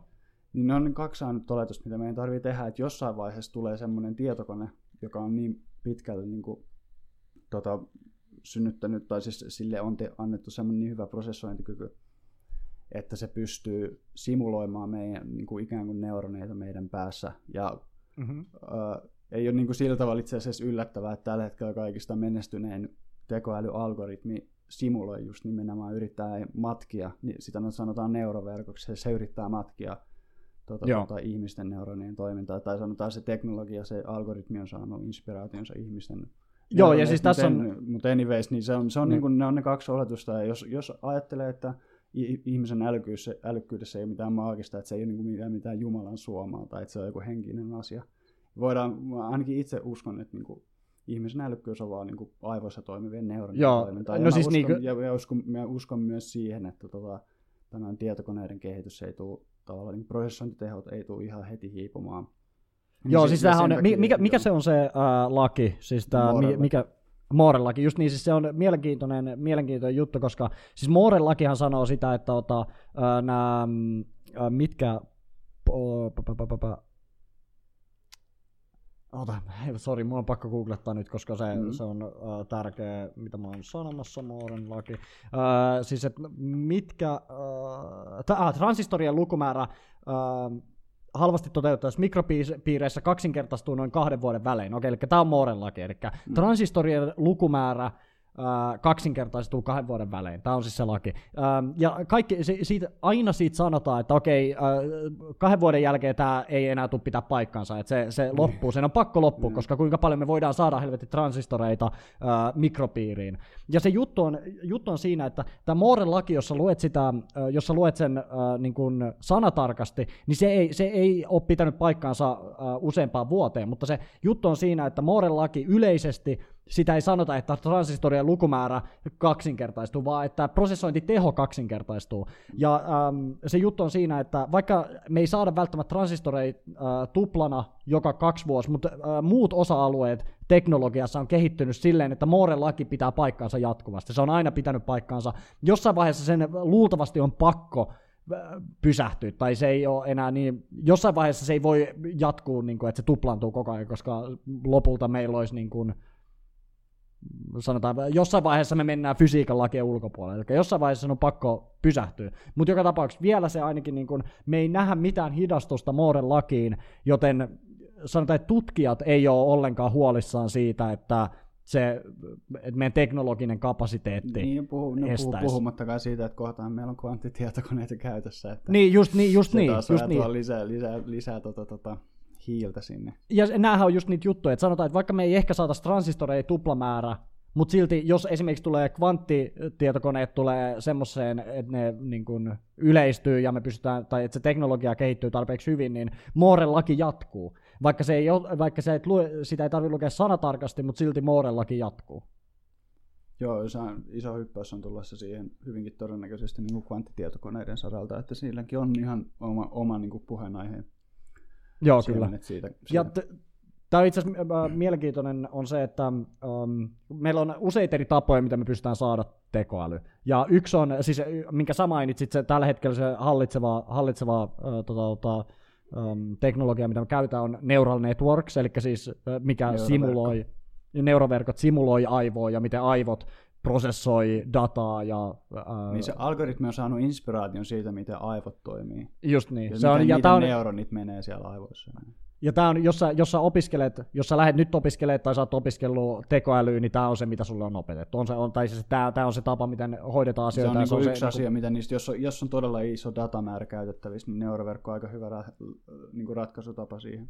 Joo. jos, on, jos on pienempi datamäärä, niin se jotain muuta, mutta tota, yleensä, Just yleensä niin. kuitenkin, niin kuin, jos me puhutaan tällaisista raskaan luokan tota, tekoälytutkimuksista, niin kyllä niillä on aika isot datamäärät käytössä ja siinä vaiheessa, niin. siinä vaiheessa neuroverkko toimii. Ja sitten yksi, yksi tota, toinen tapa, mitä tutkitaan myös, on, että me tehdään niin kuin ihmisen aivoemulaatio. Eli me, että me emuloidaan se, ja me, me ei simuloida, miten se aivo toimii neuro, ne, ne, neuroverkoilla, vaan me emuloidaan se aivo. Eli siis me skannataan se aivo sataprosenttisesti, ja me tehdään emulaatio siitä, jolloin jos nämä kaksi asiaa, mitä Jussi sanoi, tai sanotaan, että se ensimmäinen asia pitää paikkaansa, että älykkyydessä ei ole mitään maagista, eli siis että ei ole dualismia, että sun älykkyys tulee sun sielusta, niin silloin kun sä saat sataprosenttisen emulaation aivosta, niin sen pitäisi olla yksi älykäs ja kaksi ää, tota, tota, tietoinen, mikä on tosi mielenkiintoista. Ja tämä on yksi, tätä tutkitaan myös tällä hetkellä, että pysty, pystyisikö tota skannaamaan aivot silleen, että me pystytään tehdä emulaatio siitä. Mm. Ja, mutta tämä on, tää on, ähm, tää on itse asiassa yksi niistä jutuista. Sanotaan, että meidän ensimmäinen Artificial General Intelligence tulee aivoemulaatiosta. Niin silloin mä melkein pystyisin argumentoimaan, että silloin äh, siinä ei ole mitään, se ei välttämättä tule ikinä ole superintelligent.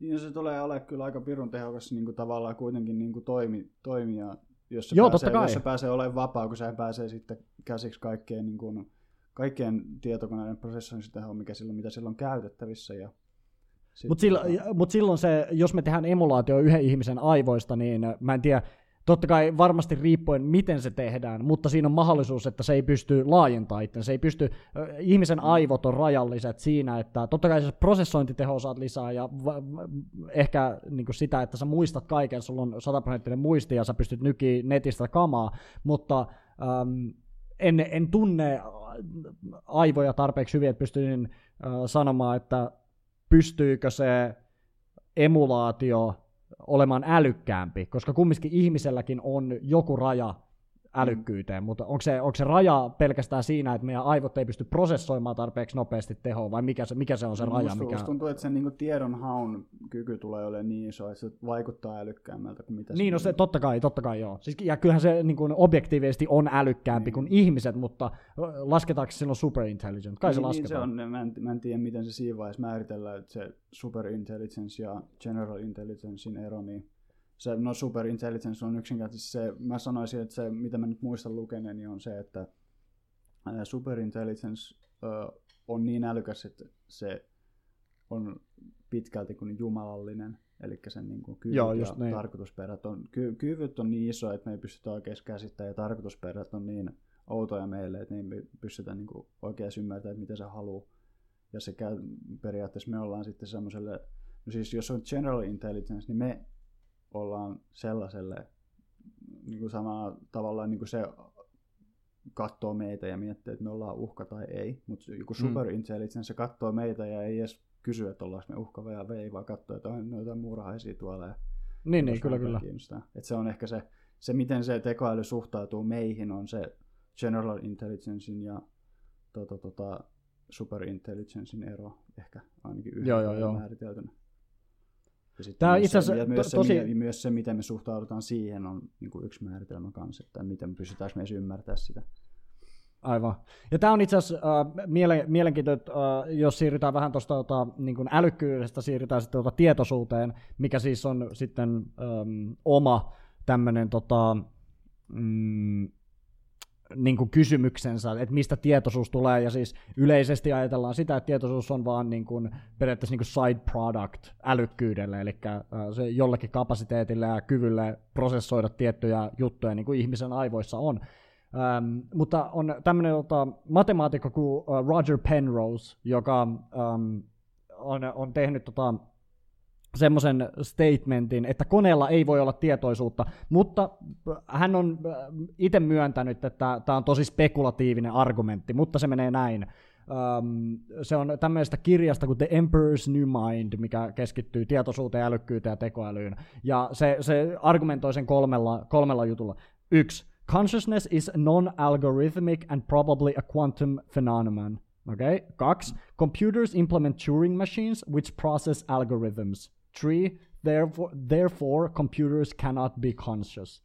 Ja tämä oli, tää oli vaan niinku hänen tämmöinen, tota, minkä hän myöntää, että on tosi spekulatiivinen ja ei, ei tiedä pitääkö paikkaansa, mutta tämä on hänen argumentti, minkä takia koneella ei voi olla tietoisuutta. Mutta ihan mie- tämä on mielenkiintoinen niin kuin argumentti siitä, että se ei välttämättä ole dualismi se ongelma, se ei välttämättä tule meidän sielusta, mutta hän sanoo tässä, että ähm, tietoisuus on luultavasti quantum phenomenon. Niin aivan. Sehän, Mikä sehän ei, ei, ei, ole, ei, pysty sanoa, ei pysty sanoa vastaan tuosta, koska tuo kuitenkin kvanttimaailman ilmiöt on tutkitusti ihan to, tosi asia. Ja, Joo, ja, ja tosi outo, outo asia. Ja kuitenkin aivo, aivot toimii sellaisessa niin pienessä mittakaavassa, että siellähän ne kvantti, kvanttimekaniset ominaisuudet tulee, tulee ilmi, ja se, että jos se tietoisuus syntyisi niistä, niin tota, no, sitten se jää kysymys, että miten, miten jos on sitten Tota, tota, mä, mä en ole niin tarkasti tiedä, miten kvanttitietokone tulisi toimimaan, mutta onko se sitten, käyttääkö se samanlaisia tota, tota, mekanismeja, mitä aivoissa tapahtuu siinä, niin kuin sitten hypoteettisella kvanttitasolla. Just niin, niin sehän, siinä, se, sehän siinä on just mielenkiintoista, koska siis kvantti, oh, kvantti, siis kvanttitietokoneet ei niinkään käytä hyväksi niin kuin kvanttifysiikka, kyllä ne käyttää hyväksi, tai se, se, se on tosi niin kuin, mielenkiintoinen ja laaja-alainen se ottaa alue, siis alue kvanttitietokoneissa, mutta siis tämä, niin kuin, mitä aina sanotaan, on uh, normitietokoneissa, kun on, on bitti, on nolla tai yksi, niin kvanttitietokoneissa sen tota, tota, state voi olla molemmat, siis se voi olla nolla ja yksi, mikä siis Mä, mä joudun myös myöntämään, että mä en tunne kvanttitietokoneita tarpeeksi hyvin, että mä pystyisin sanomaan tämän 100 prosentin varmuudella, mutta ne, musta tuntuu, musta tuntuu, että ne kä- käyttää kvanttinimeä vaan sen takia, koska se käytännössä tietyllä tavalla simuloi sitä, miten kvanttifysiikka toimii. Tiedätkö, että pystyy olla two states at one time. Mm. Mutta en ole ihan varma.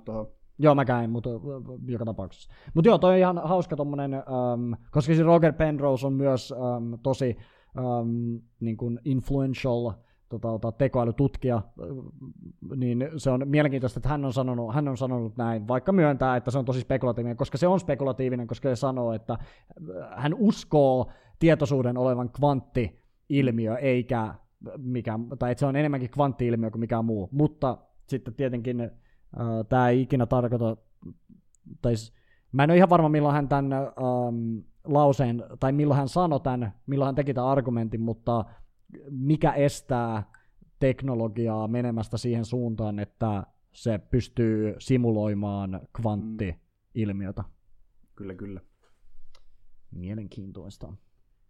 Um, voitaisiin sitten ota, uh, käydä läpi, että ota, No me nyt ollaan käyty aika hyvin läpi, että mitä se tekoäly on, eli siis mm. aika, aika just semmoinen niin kuin, um, ollaan käsitelty, että mitä tarkoittaa tekoäly, mitä ongelmia siinä on jne. Mutta mitä tekoäly ei ole? Mitä, miten, miten sä sanoisit jotain, tai miten sä vastaisit kysymykseen, että mitä tekoäly ei ole?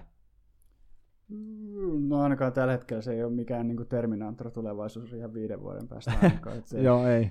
Että se ei tietenkään ole sitä, mutta no, kyllä siinä niin täytyy, jos miettii, että mitä tekoäly ei ole, niin täytyy palata siihen määritelmään siitä, että tällä hetkellä tekoälyillä on se oma alue, missä ne toimii. Jos puhutaan, että vaikka Siri on tekoäly, niin sille on annettu kuitenkin aika rajoitut alueet, missä se voi tehdä niitä avustavia päätöksiä tai avustaa sua missä tahansa.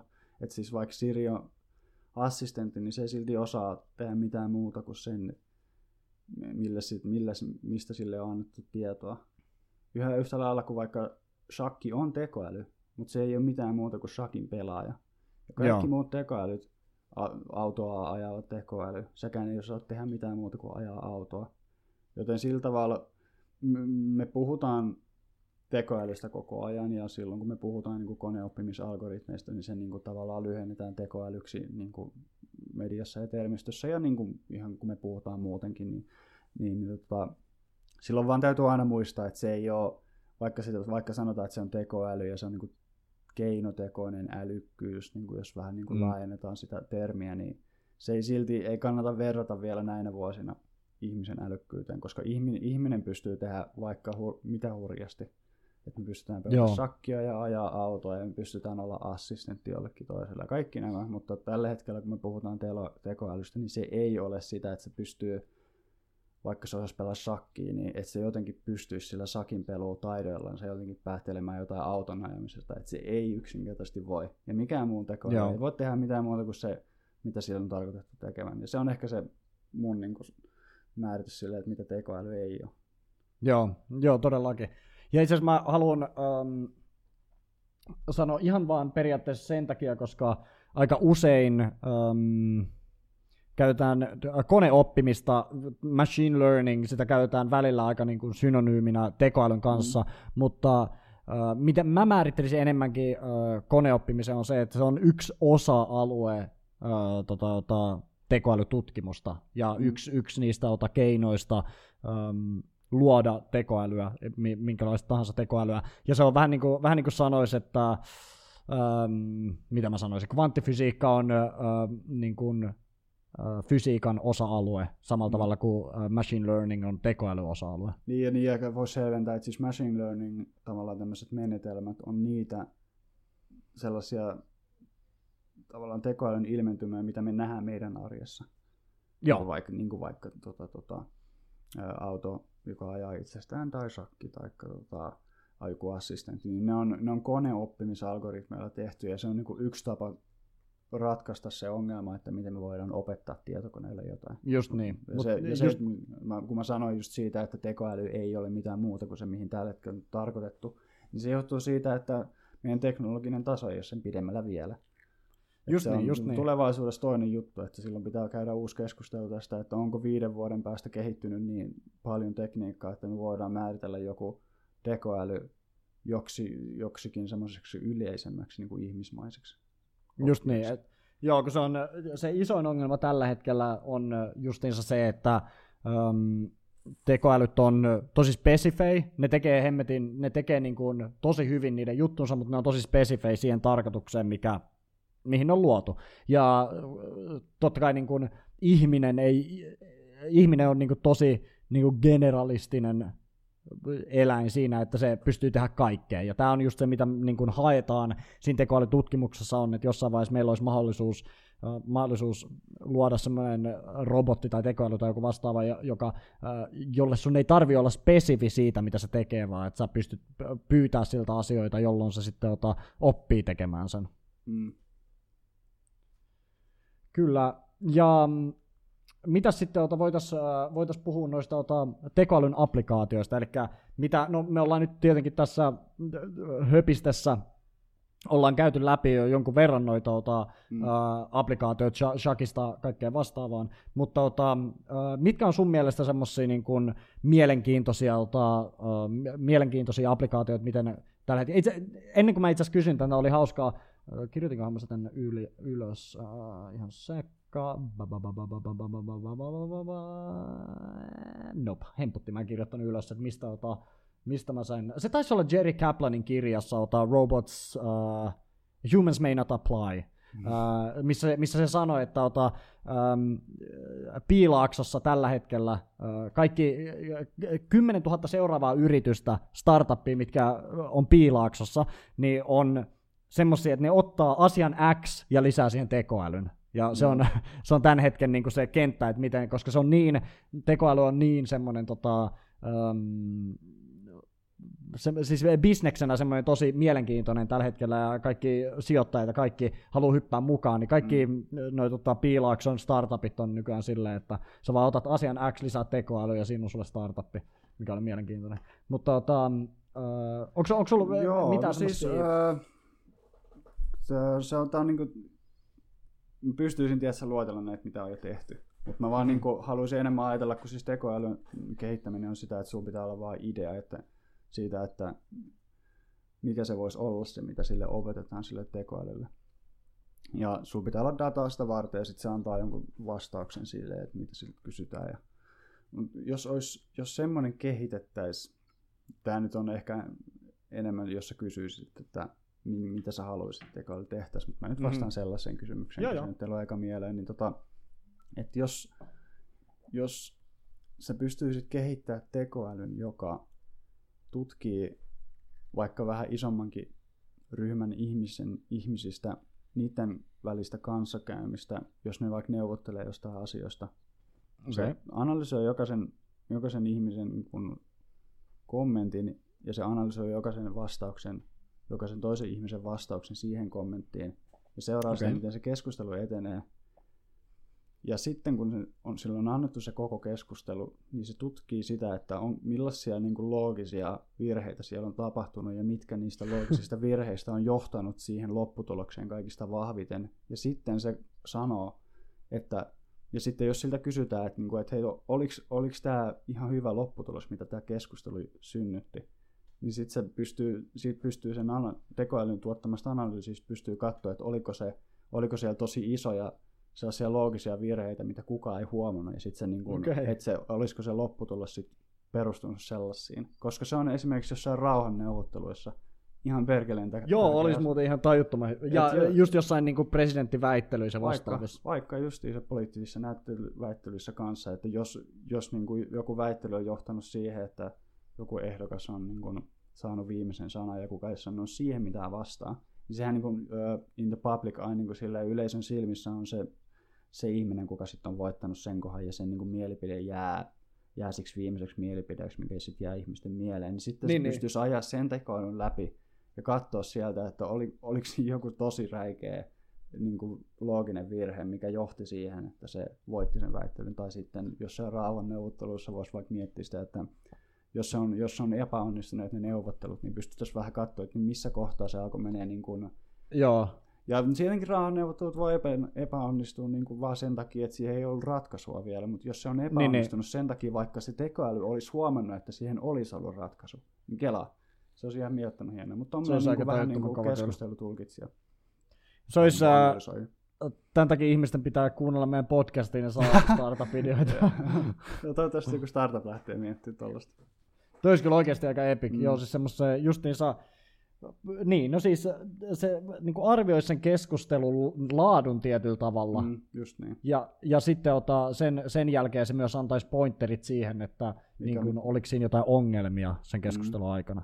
Mm, varsinkin sellaisia Mit... ongelmia, mihin kukaan ei, mihin kukaan ei reagoinut. Tiedän keskustelusta, että jos tulee joku, joku ongelma, niin siihen helposti joku reagoi, mutta ei välttämättä. Voi olla, että kaikki vaan jatkuu silleen, vaikka siinä on tapahtunut joku semmoinen ja Joo, siis mone, monesti, siis monesti käykin niin. Ja siis se on niin helppoa, varsinkin jos siellä on pöydän toiseen puolella on ihminen, jota sä arvostat tai jota, joka puhuu semmoista asiasta, niin. mitä sä et sataprosenttisesti tunne, niin se on helppo um, olla huomaamatta Joo. niitä ongelmia. Ja, se, ja ihmisessä on, ihminen on täynnä kaikkia sellaisia niin kuin loogisia, tai siis sellaisia niin kuin ajattelu, ajattelun niin ongelmakohtia, että niin kuin ihminen tekee logisia virhepäätelmiä. Se on niin luonnostaan hirveän monenlaista eri asioista, niin sen, ne, nekin se pystyy sitten tota, se, se, niitäkin varten sen pystyisi opettaa sen tota, tekoälyn. Ja tämä niin on esimerkki siitä just, että miten, miten niin kuin kannattaa olla luova niiden applikaatioiden kanssa, sit, kun niitä mm-hmm. aletaan miettimään, että se niin kuin ei vaadi kuin sen, että sille annetaan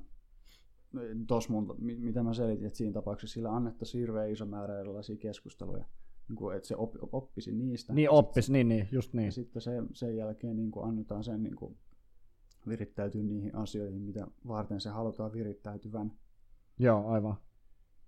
Joo, toi on tosi, itse asiassa tämä on, jostain syystä tuli nyt vasta, tai tuli vaan yhtäkkiä mieleen se, että tämä on jotenkin mielenkiintoista keskustella, varsinkin kun meikäläisellä on niin kuin gamer background, siis mä, mä oon aina pelannut tosi paljon, totta kai näkee mun YouTube-kanavasta, että on vahva pelaaja ollut ainakin aiemmin, ja se on tosi mielenkiintoista, koska tekoäly on totta kai niin semmoinen sana, mikä aina, aina, jos sä oot pelaaja tai pelaat pelejä, niin tota, tekoäly on semmoinen sana, minkä sä tunnet, mutta sä tunnet sen siinä, että kuinka hyvin ne botit on tai mikä sen mm. pelin tekoäly on. Mutta tota, varsinkin kun liikkuu niin kun siitä määrityksestä ulospäin, niin se, se on oikeasti aika niin kuin pieni osa-alue, se, se niin kuin semmoinen te, tietokonepeli tekoäly on todella, todella pieni osa-alue niin kuin sitä oike, mm. oikeasti, mitä tekoäly oikeasti on, ja mm. mikä se on se tutkimusalue, koska siinä se ainut, niin kuin tarko, tekoälyn ainut tarkoitus on niin kuin, antaa sulle haaste ja niin kuin, tietyllä välillä, tai sanotaan usein peleissä tekoäly ei ole ollenkaan sitä, mitä tekoäly on oikeassa maailmassa, niin kuin just mm. ne neuronetworkit ja ota, koneoppiminen ja kaikki nämä, niin eihän harvoin peleissä se on mitään koneoppimista tai vastaavaa, vaan se on enemmänkin tämmöisiä niin kuin, ää, niin kuin tietyllä tavalla if and else lausekkeita, mm, että jos jep. pelaaja tekee näin, niin teen näin. Jep, ha, niin. Se on niin kuin, jos miettii niin kuin tekoäly tai niin kuin machine learning näkökulmasta, niin ne on hardcorettuja tekoälyjä. Just niin, just niin. Et se, ei, joo, se, se ei oikeasti oppi. Totta kai peleissä, varsinkin nykyään, niissä aletaan käyttää tosi paljon mielenkiintoisia eri tekniikoita siihen, että miten se vaikuttaa enemmän ihmismäiseltä. Ja itse asiassa on semmoinen kilpailu, missä ota, um, kehitetään tekoälyjä ja ne pistetään esimerkiksi vaikka, sanotaan vaikka Counter-Strikeissa, että kuka tekee parhaimman tekoälyn, niin ne taistelee toisiin vastaan. Ja on myös semmoisia kilpailuita, missä ota, yritetään tehdä semmoinen tekoäly, mikä vaikuttaa mahdollisimman ihmismäiseltä, jolloin sitten ota, tehdään um, Kuka se nyt oli se, joka Enigma Machinein rikko? Ah, Turing. Turing, niin, siis tehdään tämmöinen tietynlainen Turing-koe niille tekoälyille, että nämä tuomarit katsoo, että tai tuomareiden pitää ota sanoa, että onko se ihminen vai botti. Mm. Joo. ihan hauska. Uh, sitten ota, um, ootos, mulla oli jatkumo. Ah, um, Tämä nyt äh, tosissaan siis äh, tekoälyinen applikaatiot tulevaisuudessa, niin mä itse asiassa haluan ähm, käydä läpi äärimmäisen hyvä kirja. Mä suosittelen, että kuka tahansa on kiinnostunut äh, tekoälyistä tai kiinnostunut äh, siitä sille, että ei välttämättä tunne sitä niin hyvin, niin lukekaa ihmeessä Jerry Kaplanin toi Humans May Not Apply. Tajuttoman hyvä kirja, jos haluatte päästä niin kuin, äh, semmoiseen peruskäsitykseen tekoälystä ilman mitään semmoista hu- hullua teknistä jargonia.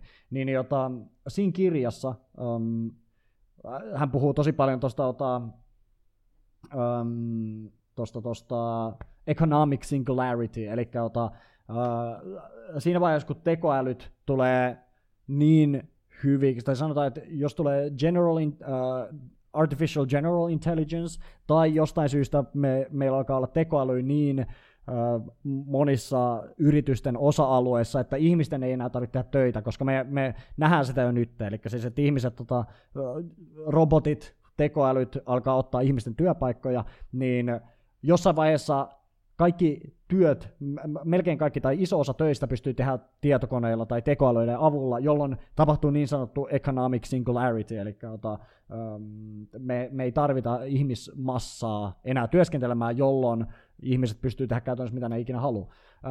mutta hän pu, hän, hän puhuu siitä niin kuin välivaiheesta. Jossain vaiheessa, sanotaan ehkä vaikka 5, no ehkä 5, mutta 10-20 vuoden päästä, meillä um, yritykset ei tarvi niin paljon ihmistyötä, mutta ne tarvii spesi, spesialistityötä, eli ne, tarvii, ne, ne ei tarvi sitä perusmassaa, ihmisiä, jotka ähm, esimerkiksi rakentaa taloja, koska sanotaan, että kaikki talot pystyy tehdä roboteilla, mitä tahansa.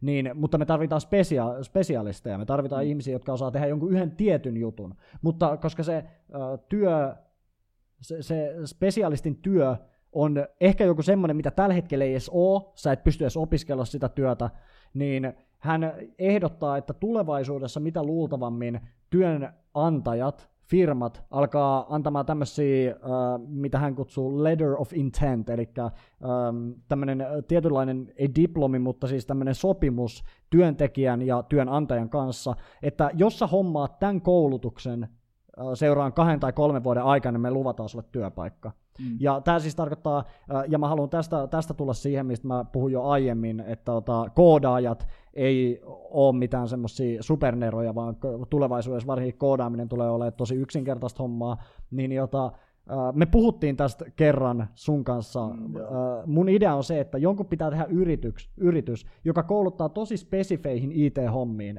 esimerkiksi koodaamaan tai korjaamaan vaikka Googlen jotain tosi va- vaikka niiden varastorobotteja koodaamaan. Et jos sinne tulee bugi, niin tämä jäpä koodaa, korjaa sen bugin. Ja um, tämä yritys ottaa näitä, firmo, näitä firmoja, jotka on antanut sen letter of intent, että jos sä hommaat seuraan kahden vuoden aikana tämän koulutuksen, niin sä saat sen työpaikan, se ottaa näitä, näitä ihmisiä, kouluttaa niille sen tosi spesifin jutun. Jos ne, jos ne menettää sen työpaikan, niin luultavasti ne ei tule ikinä löytää toista sillä koulutuksella, koska se on niin spesifi. Mutta sillä pystyisi pumppaamaan ihan tajuttoman massan ihmisiä tosi spesifeihin töihin tosi nopeasti, koska mitä spesifimpi se sun koulutus on, niin sitä vähemmän sulla on tietenkin tota, niin kuin mahdollisia työpaikkoja, mutta jos sulla on jo valmiiksi letter of intent siltä yritykseltä, niin sä saat varmasti sen työpaikan, sä pystyt pumppaamaan sen koulutuksen jossain 4-6 kuukaudessa, ja sä saat työntekijää, joka tekee tosi spesifiä hommaa, koska aiemmin se, meni se,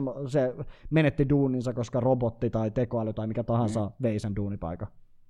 Joo, Toi, se olisi mun... toi, on, toi on, se välivaihe on tuossa aika mielenkiintoinen kyllä. Ja sitä... Joo, koska se, just niin, koska se ei ole niin kuin, uh, jossain vaiheessa tulevaisuudessa, jos me ei kuolla joku ydinsotaan, niin se mitä luultain tulee olemaan silleen, että kenenkään ei tarvitse tehdä töitä, koska tekoälyt pystyy tehdä kaiken. Mutta Joo. se välivaihe, mikä on luultavasti tosi pitkä, se on, voi olla 100 vuotta, 200 vuotta, mitä tahansa, niin siinä on kumminkin se, että se, se äm, työpaikat muuttuu tosi radikaalisti ja ne, mä on ihan sata varma, että tällä hetkellä ei ole koulutusta työpaikkoihin, mitä, mitä on olemassa 20 vuoden päästä. No ei varmasti. Et se on niin kuin, se, ja se on tosi mielenkiintoista, koska sitten niiden yritysten pitää kumminkin tehdä jotain, koska ei, ei, niille ei ole ihmisiä, jotka on kouluttautunut sitä varten. Mm. Semmoisia ihmisiä ei ole olemassakaan. Ni, niiden pitää kouluttaa ne niiden työntekijät. Mm. Eikö se ollut tota, siitä Humans May Not Apply ideasta tehty YouTubeen video? On joo, itse asiassa hyvä muuta kuin sanoit. Joo. Mä voisin, uh, voisin tota, me voitaisiin sekin, pi- sekin tota linkittää sitä tonne. Joo, link, linkataan ihmeessä, pitää vaan muistaa. Uh, ja sehän, siinähän oli se niinku yksi mielenkiintoinen, mitä mä en edes tiennyt, että miten, miten suuri osa kaikista ihmisistä jotka on töissä, on tällä Se on humans need not apply itse asiassa. Joo, just niin. niin. että se on tosi yllättävää, miten suuri osa kaikista ihmisistä, jotka on töissä, on töissä jonain kuskina. Ja kun ottaa huomioon sen uskomattoman ison määrän, mikä selviää sieltä videosta, mitä mä en muista, mm-hmm. mikä uskallan nyt väittää, että muistaisin, niin se, kun se massa kaikista työssä olevista ihmisistä joutuu työttömäksi sen takia, että tulee itsestään ohjautuvat autot, niin, niin että mitä sen kanssa tekee. Niin, ja se on siis niitä on, joo, ne on ihan tajut, siis on ihan tajuton määrä ihmisiä, jotka työskentelee auto, autoalalla kuljettajina. Siis se oli niin kuin joku ihan naurettava prosenttimäärä esimerkiksi USAssa. Mm. Siis niin kuin, Sairaan iso.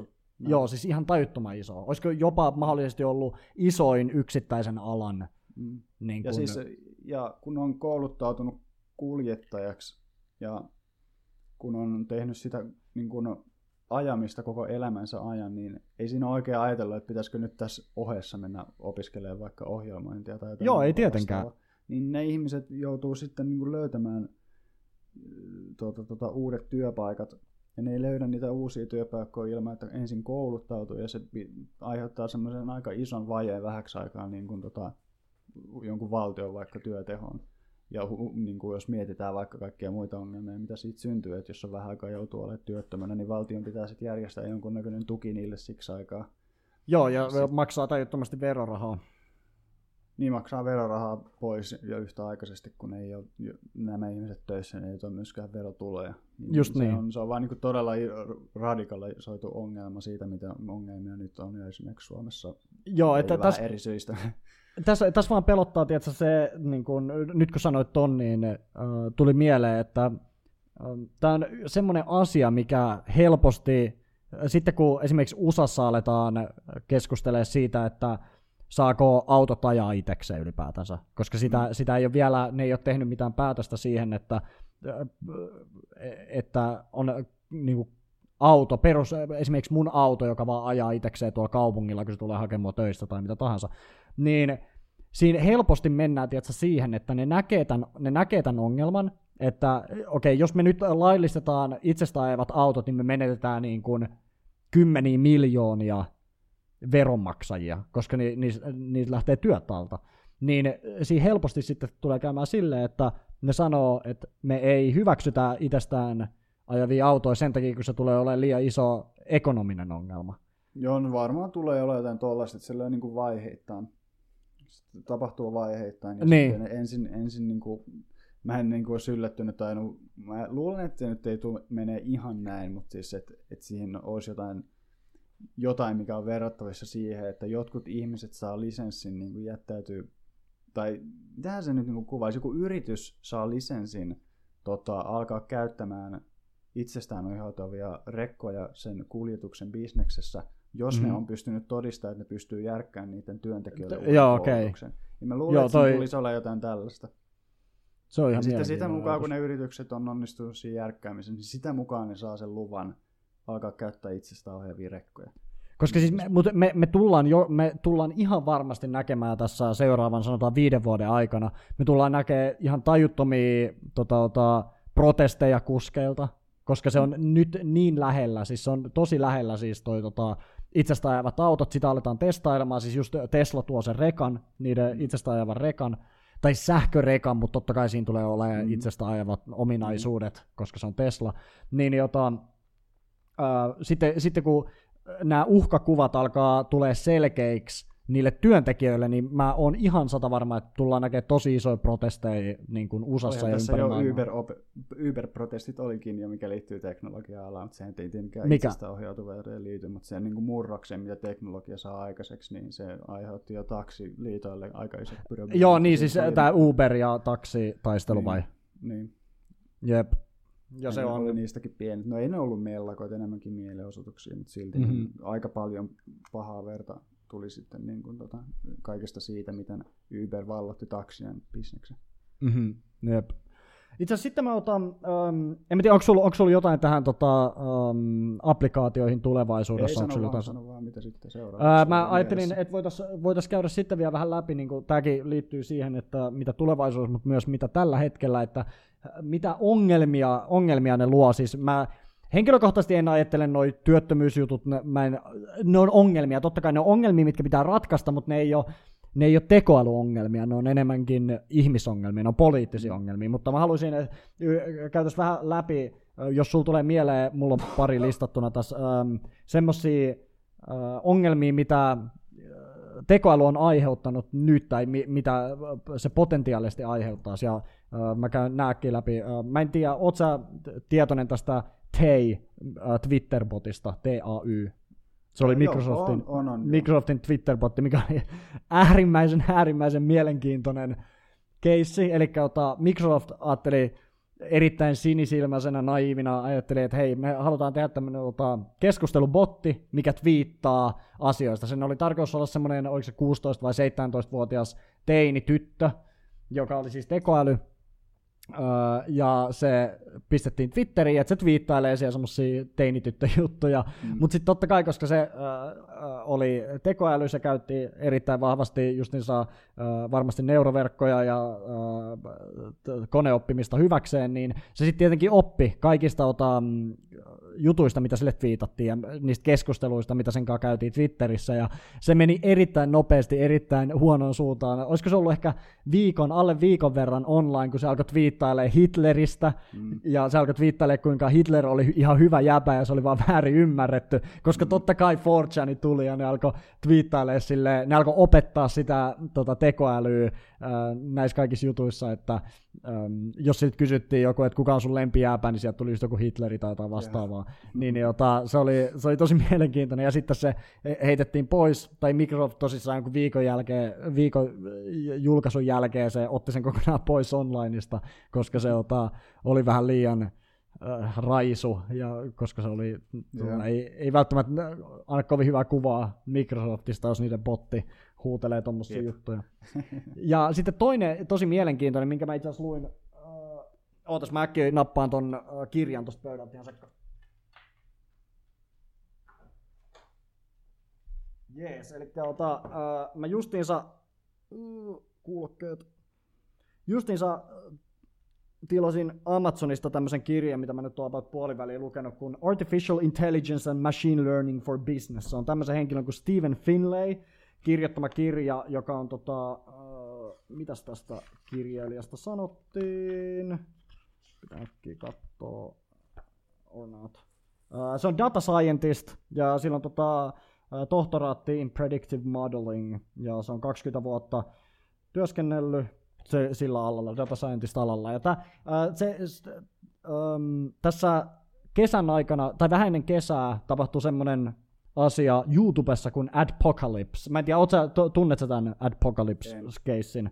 Eli uh, YouTubesta yhtäkkiä lähti ihan tajuttoman iso osa um, mainostajista, siis kaikki isot Pepsi, Coca-Cola ja nämä sanoivat, että me ei enää mainosteta YouTubessa. Sen takia, koska heidän mainoksia, tai YouTube näytti mainoksia rasistisissa videoissa, se näytti mainoksia ää, tota, tota, jossain holokausti niin kuin, tämmöisissä videoissa, mitkä sanoivat, että holokausti oli hyvä juttu ja kaikkea tämmöistä. Siis tosi, tosi huonoissa videoissa ne näytti mainoksia. Just mm. esimerkiksi siellä näkyy Coca-Cola, Coca-Cola pre-rolli tuli jossain videossa tälleen. Niin tämä Stephen Finlay puhuu tässä kirjassa, ähm, puhuu, se kertoo justiinsa tämmöistä, että mitä ongelmia voi tulla, jos sä et tee sitä sun tekoälyä oikein, ei sitä, jopa tällä hetkellä, koska sun pitää antaa sille tiettyjä sääntöjä sille tekoälylle, niin jos sä et tee sitä oikein, niin ne mainitsi sen, se mainitsi sen tässä kirjassa, että äh, Google joutui tosi iso ongelmia siinä, että äh, ne ei ollut niin kuin spesifioinut sille niiden tekoälylle, joka targetoi tai joka etsii niitä videoita, mitkä ei ole soveltuvia mainoksille, niin ne ei ollut tehnyt sitä kunnolla, jolloin se oli pistänyt, se tekoäly oli pistänyt niin kuin, tota, video, mainoksia semmoisiin videoihin, missä niitä ei oikeasti pitäisi olla. Mm. Ja se oli ihan mielenkiintoinen. Ja tämä on myös tosi hyvä kirja, suosittelen ihmisiä tota, uh, Artificial Intelligence and Machine Learning for Business. Tämä on toinen semmoinen kirja, mikä käsittelee tosi hyvin um, tekoälyä niin kuin semmoise, semmoisella ajatuksella, että sun ei tarvi te- teknisesti ymmärtää sitä. Ja tämä sanoo, tämä kirjoittaja sanoi, että, sä, että sä pystyt lukemaan tämän kirjan kahdessa tunnissa. Tämä on aika pieni kirja. Et jos sä vaan luet tämän nopea läpi, niin pitäisi mennä pari tuntia vaan. Joo. Joo. No mun, mun tota, tämä ei ole itse asiassa hirveän monimutkainen niin kuin kertoa tämä ongelma, mutta se on ehkä niin kuin monimutkaisempi siinä vaiheessa, kun sitä alkaa niin kuin ratkomaan. Uh-huh. Et se on, ongelma, ongelma niin kuin noiden tulevien ää, tällaisten ihmistasoisten tekoälyjen kanssa tulee olemaan se, että pitäisi varmistaa, että sen luodun tekoälyn arvot vastaa ihmisen arvoja. Ja se ei ole sen monimutkaisempi se ongelma Aivan. asettelu. Ja se kun sitä lähtee miettimään eteenpäin, mitä pidemmälle siinä nyt on, kunhan se nyt ensin hyväksyy, että se on ongelma. Ja tietenkin mä ymmärrän sen niin kuin, taipumuksen ajatella, että minkä takia, se, minkä takia sillä on väliä, että et, et, niin kuin, no, mitkä arvot silloin, ja jos sille voitaisiin vaikka niin kuin luoda sellaiset arvot, mitkä on ihmiselle, ihmisen mm-hmm. kaltaiset, niin, niin minkä takia se sitten on ongelma? Koska me kuitenkin ollaan luomassa jotain ihan itse, ja se on tekoäly, jonka me annetaan itse sille niin kuin määreet. Mutta loppujen lopuksi se ei ole niin yksinkertaista yhtäkkiä päättää, että mitkä ne on ne ihmisen arvot. kuitenkin Niin, totta no, kai. yksinkertaisin tuossa on se, että no, kaikille ihmisille ei ole samat arvot, mutta on tietenkin sitten olemassa jotain ihan yleisiä, että älä vahingoita toista ihmistä. on yksi aika yksinkertainen arvo. Niin, niin. Ja semmoinen, semmoinen me voitaisiin antaa tekoälylle siinä vaiheessa, kun sitä kehitetään, että älä koskaan vahingoita ihmistä Mm. niin kuin vastaavia, että Ja sitten ai- tossakin, on- tossakin on sitten se oma ongelmansa. Ensinnäkin ähm, aina tietenkin se, ju, just se mitä sanoit, että se, kun sitä lähdetään ratkaisemaan, varsinkin teknisesti kun sä lähdet ratkaisemaan, niin miten sä edes hoidat sen. Mm. Mutta sitten toinen on se, että ihmis, niin kun, arvot tai ihmisen moraali muuttuu ajan myötä. no se että, on, niin myös se on totta. ihan. Koska siis jos katsotaan vaikka 200 vuotta taaksepäin, ei edes sitä, 100 vuotta taaksepäin naiset ei pystynyt äänestämään. Mm. Ja sitä ei ajateltu sillo, siinä aikana, sitä ei ajateltu ongelmana, sitä ei ajateltu moraalisesti vääränä, mutta totta Tuossa kai on, jokainen... tuossa on niinku, tavallaan, toikin, toikin on niinku todella validi ajatella sitä, että ne niinku arvot muuttuu. Ku- Kuitenkin on sit niinku niitä arvoja, mitkä ei muuta, mitkä on niitä kaikista tärkeimpiä. Esimerkiksi se, että, niinku, ihm, Äl- niinku, niin. että ihmiset ei pitäisi vahingoittaa ja se, että ihmis, ihmiset kuitenkin tulisi etusijalla, etusijalle siinä niin kuin tekoälyn päätöksenteossa. Ja jos nyt unohdetaan kokonaan siitä, että tuleeko siitä niin kuin tietoinen vai ei, koska jos siitä tulee tietoinen, niin se alkaa ajattelemaan asioita omalta kantilta. Mutta oletaan, että se ei ole sillä tavalla tietoinen, että sille pystyy määrittelemään ne arvot. Mm. Niin tota, no pelkästään se, että sanoo sille, että pidä ihminen onnellisena, niin se, sekin aiheuttaa ongelmaa, jos sä et määrittele sitä millään syvällisemmällä tavalla, koska sitten se tekoäly saattaa ajatella, kun sille antaa ihmisen, joka ei osaa pitää itsestänsä huolta niin, kuin niin hyvin, että se pystyisi olemaan itsekseen, että sillä annetaan vaikka assistentiksi tekoäly, niin se tekoäly päättää, että okei, se pumpataan täyteen jotain aineita ja sidotaan johonkin tuoliin, koska se tietää, että se tekee se ihminen sinänsä onnelliseksi. Niin, se on, sille annetaan vaan sitä ainetta, mikä tekee se onne, tai mikä Niin, pitää sen mm, aivot se onnellisena. niin kuin, se niin mutta- tavallaan se, se ihmi, ihmisessä on kuitenkin tälleen niin kuin mitattavissa jotain niin kuin aineita, mitkä tekee ihmisen mie- ihmistä niin kuin onnelliseksi. Just niin, sä pumppaat sen niin mie- täyteen mielellä, jotain- Mielellä lääkkeitä, ja jos se kone tulkitsee, Mm. että se on se, mikä, mikä niin kuin, millä pystyy parantaa sitä, niin sitten se tekee sen, ja sehän niin kuin ei ole tavallaan yhtään, mitä me halutaan. Meidän niin, pitäisi mutta- niin kuin tarkemmin sen jälkeen niin. määritellä, että mitä ihmisen onnellisuus on. Ja sitten sä Joo. lähdet miettimään, että no mitä ihmisen onnellisuus on.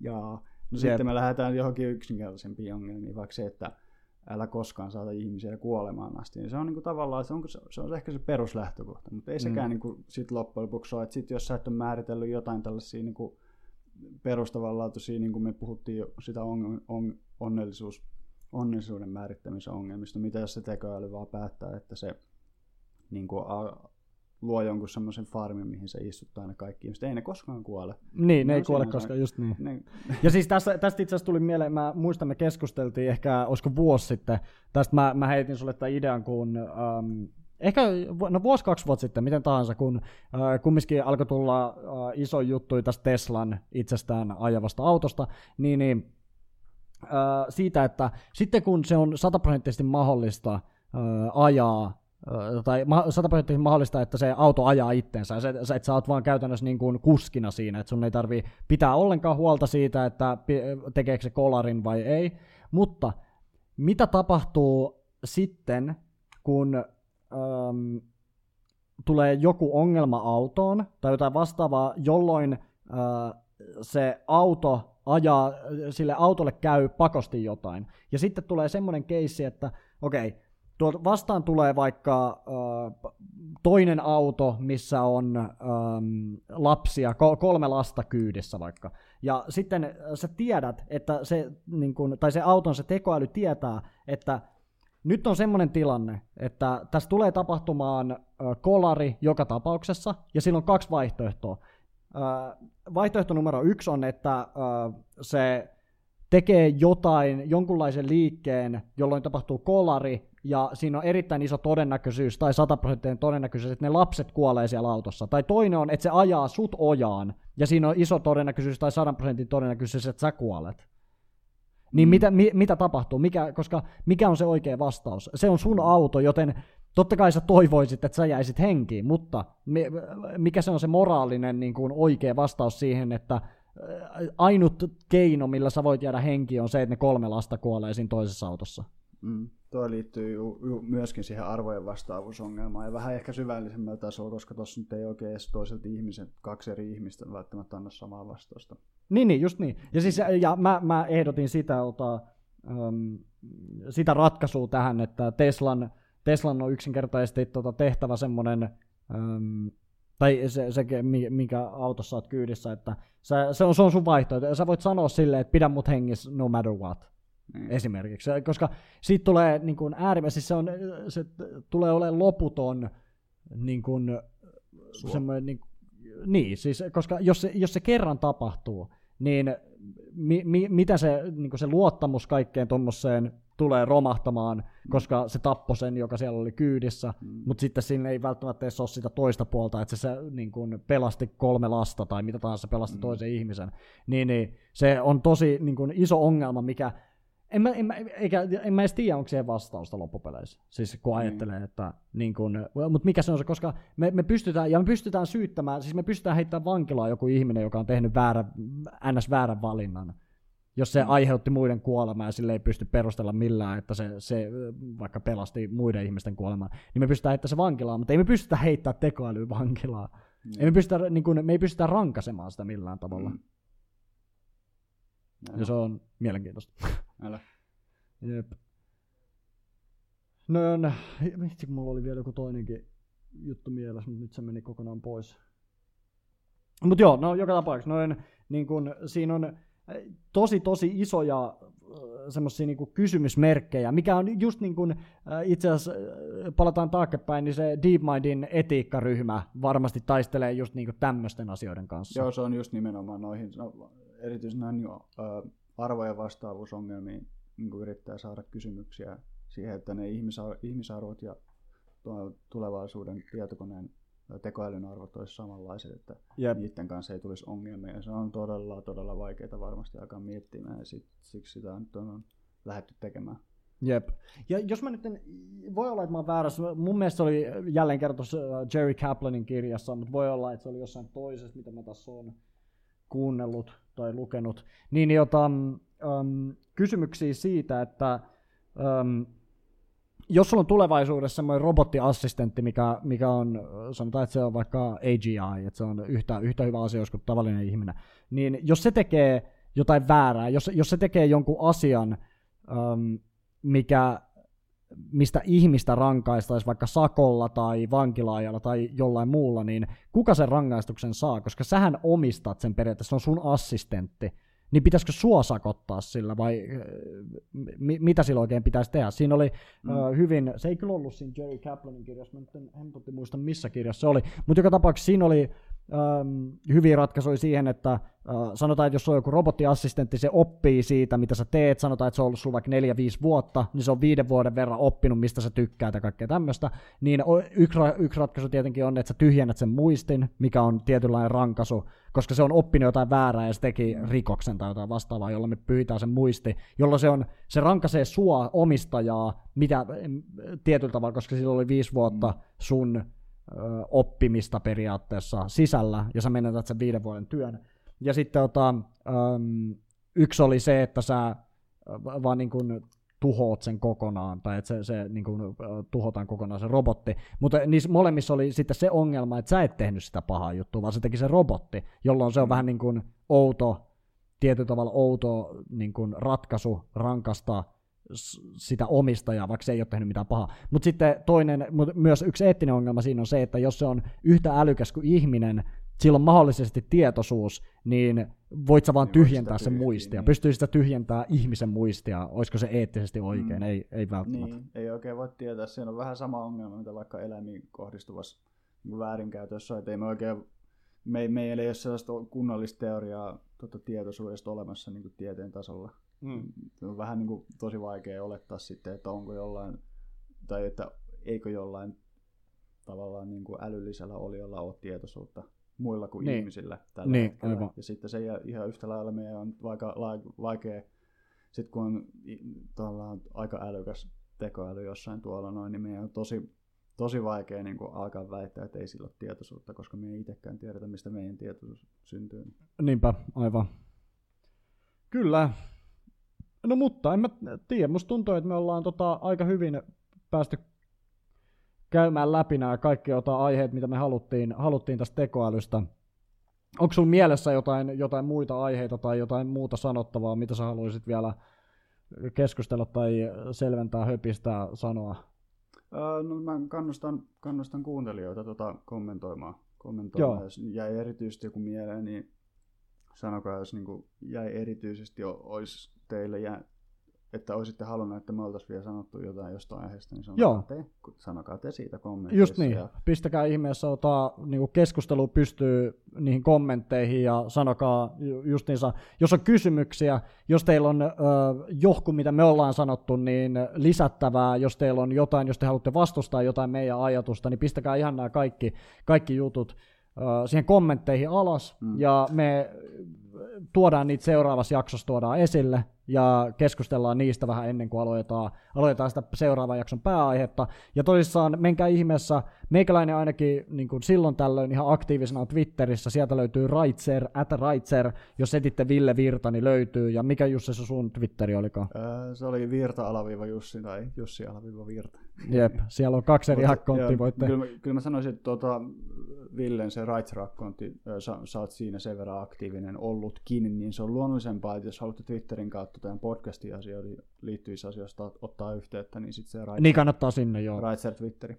Jep, ja ihan jos tosissaan, jos haluatte niinku semmoista äh, vähän niinku livempää keskustelua, niin Twitteriin voitte twiittailla meikäläiselle. Se aina tietenkin se merkki, merkkiraja on ongelmana, jos haluaa jotain keskustelua laittaa, mutta kysymyksiä vastaavia mä vastailen kyllä, jos, jos mua, äh, tota, joku mainitsee Twitterissä, mä kyllä olen ihan aktiivisesti vastailemassa siellä, että ota, jos kiinnostaa, mutta käykää ihmeessä ainakin seurailemassa, mä sinne jaan erinäköisiä juttuja. Mutta eipä siinä. Me saatiin ensimmäinen, tota, ensimmäinen podcast-jakso loppuun ja ehkä se on nyt sitten se historiallinen hetki on ohi. Niin, niin. Se on tietenkin nyt sit, sit, sitten vaan tota, tehdään, tehdään sitten vaan kaikkemme, että siitä tulee historiallinen hetki. Todellakin. Ja yritetään, me ei vielä tiedetä, että mikä on seuraavan jakson pääaihe, mutta ota, mä Twitterissä varmaan ilmoittelen siitä ja ilmoittelen, kun se tulee tippumaan. Ja kun me kumminkin, me ei pystytä näitä tehdä tosi usein ihan vaan sen takia, että me molemmat tykätään, kun me päätetään se aihe, me tykätään tutkia sitä jonkun verran, me halutaan löytää mielenkiintoisia juttuja, pointteja, argumentteja ja vastaavaa, niin Uh, heti kun mä tiedän sen aiheen, tai heti kun me ollaan sovittu se aihe, niin mä varmaan twiittailen siitä, ja hyvällä tuurilla saadaan sitten ota teiltä, jopa ennen sitä podcastia saadaan kommentteja, mikä olisi myös ihan mielenkiintoista. Mm. Ja sen verran mä voin sanoa, että meillä tulee yksi jakso olemaan tota finanssiteknologiasta, Finance Tech, ja siinä, siinä, siinä tulee vieras olemaan. Ja Tämä on yksi mies, jo- johon me Jussin kanssa ota, törmättiin kaverimme häissä. Erittäin mielenkiintoinen mies, tekee tota, finanssistartupissa tekee tota, töitä. Ja sitten kun mä ilmoittelen, mä en vielä ole ihan varma milloin me tehdään se jakso, mutta nyt kun me ollaan saatu vihdoin nämä rullat pyörimään, niin pystyy alkaa suunnittelemaan vähän paremmin. Juu, ja laittakaa kommentteja, jos joku erityinen aihe, mistä haluatte kuulla. Joo, todellakin. Yksi, aihe, yksi, yksi just mielenkiintoinen aihe olisi vähän niin kuin arjen teknologiat kanssa, mikä mua kiinnostaa. Sitten päästä Joo, arjen- myös vähän, että millaista Sveitsissä on arjen teknologia, miten Suomessa ja millaista pitää se itse on sehän- maailmalla ja millaista se voisi olla, millaista se pitäisi olla. Niin, Arjen teknologia. Sehän melkein voisi ottaa seuraavaan jaksoon. Mahdollisesti. Jep, koska toka jakso on vielä ihan... Me halutaan tehdä ainakin kaksi jaksoa ennen kuin me otetaan yhtään vierasta, että me päästään vähän tähän flowhun ja saadaan vähän tätä niin kuin, struktuuria kasaan ja kaikkea tämmöistä, niin tota, tota, ainakin seuraava jakso tulee olemaan vielä minä ja Jussi pelkästään, mutta sitten toivottavasti aletaan saada vieraita messiin. Mm-hmm. Mutta eipä siinä, onko sulla mitään loppusanottavaa vielä Jussi? Kaikki on hyvin. Kaikki on hyvin. Oli mie- sulla on varmaan kaikki hyvin ja mulla on kaikki hyvin ja toivottavasti kuuntelijoilla on kaikki hyvin. Toivottavasti. Tämä oli tosi mielenkiintoista. Mä tykkäsin tosi paljon keskustella. Nämä on semmosia ai, niin kuin juttuja, mitä niin kuin mä oon tässä jo useamman kerran sanonut, että me Jussin kanssa tykätään keskustella, mutta ei, varsinkin nyt kun mä asun Sveitsissä, niin ei tule niin paljon, me ei soitella ikinä toisillemme, niin jota, ei tule keskusteltu, mutta se on hyvä, jos meillä on tämmöinen tota, ota, alusta sille, että me voidaan keskustella ja mahdollisesti viihdyttää ja sitten ota, hyvällä tuurilla saada muita ihmisiä ajattelemaan ja mm. tota, ota, kiinnostumaan näistä aiheista.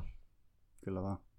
Yes, mutta oikein, oikein hyvät päivän, illan, aamun, kaikkien jatkot, mi- milloin tahansa kuuntelettekaan, missä tahansa kuuntelettekaan. Ja muistakaa pitää keskustelu yllä kommenteissa, Twitterissä, kaikkialla ja me nähdään seuraavalla kerralla. Nähdään seuraavalla kerralla. Moro. Moro.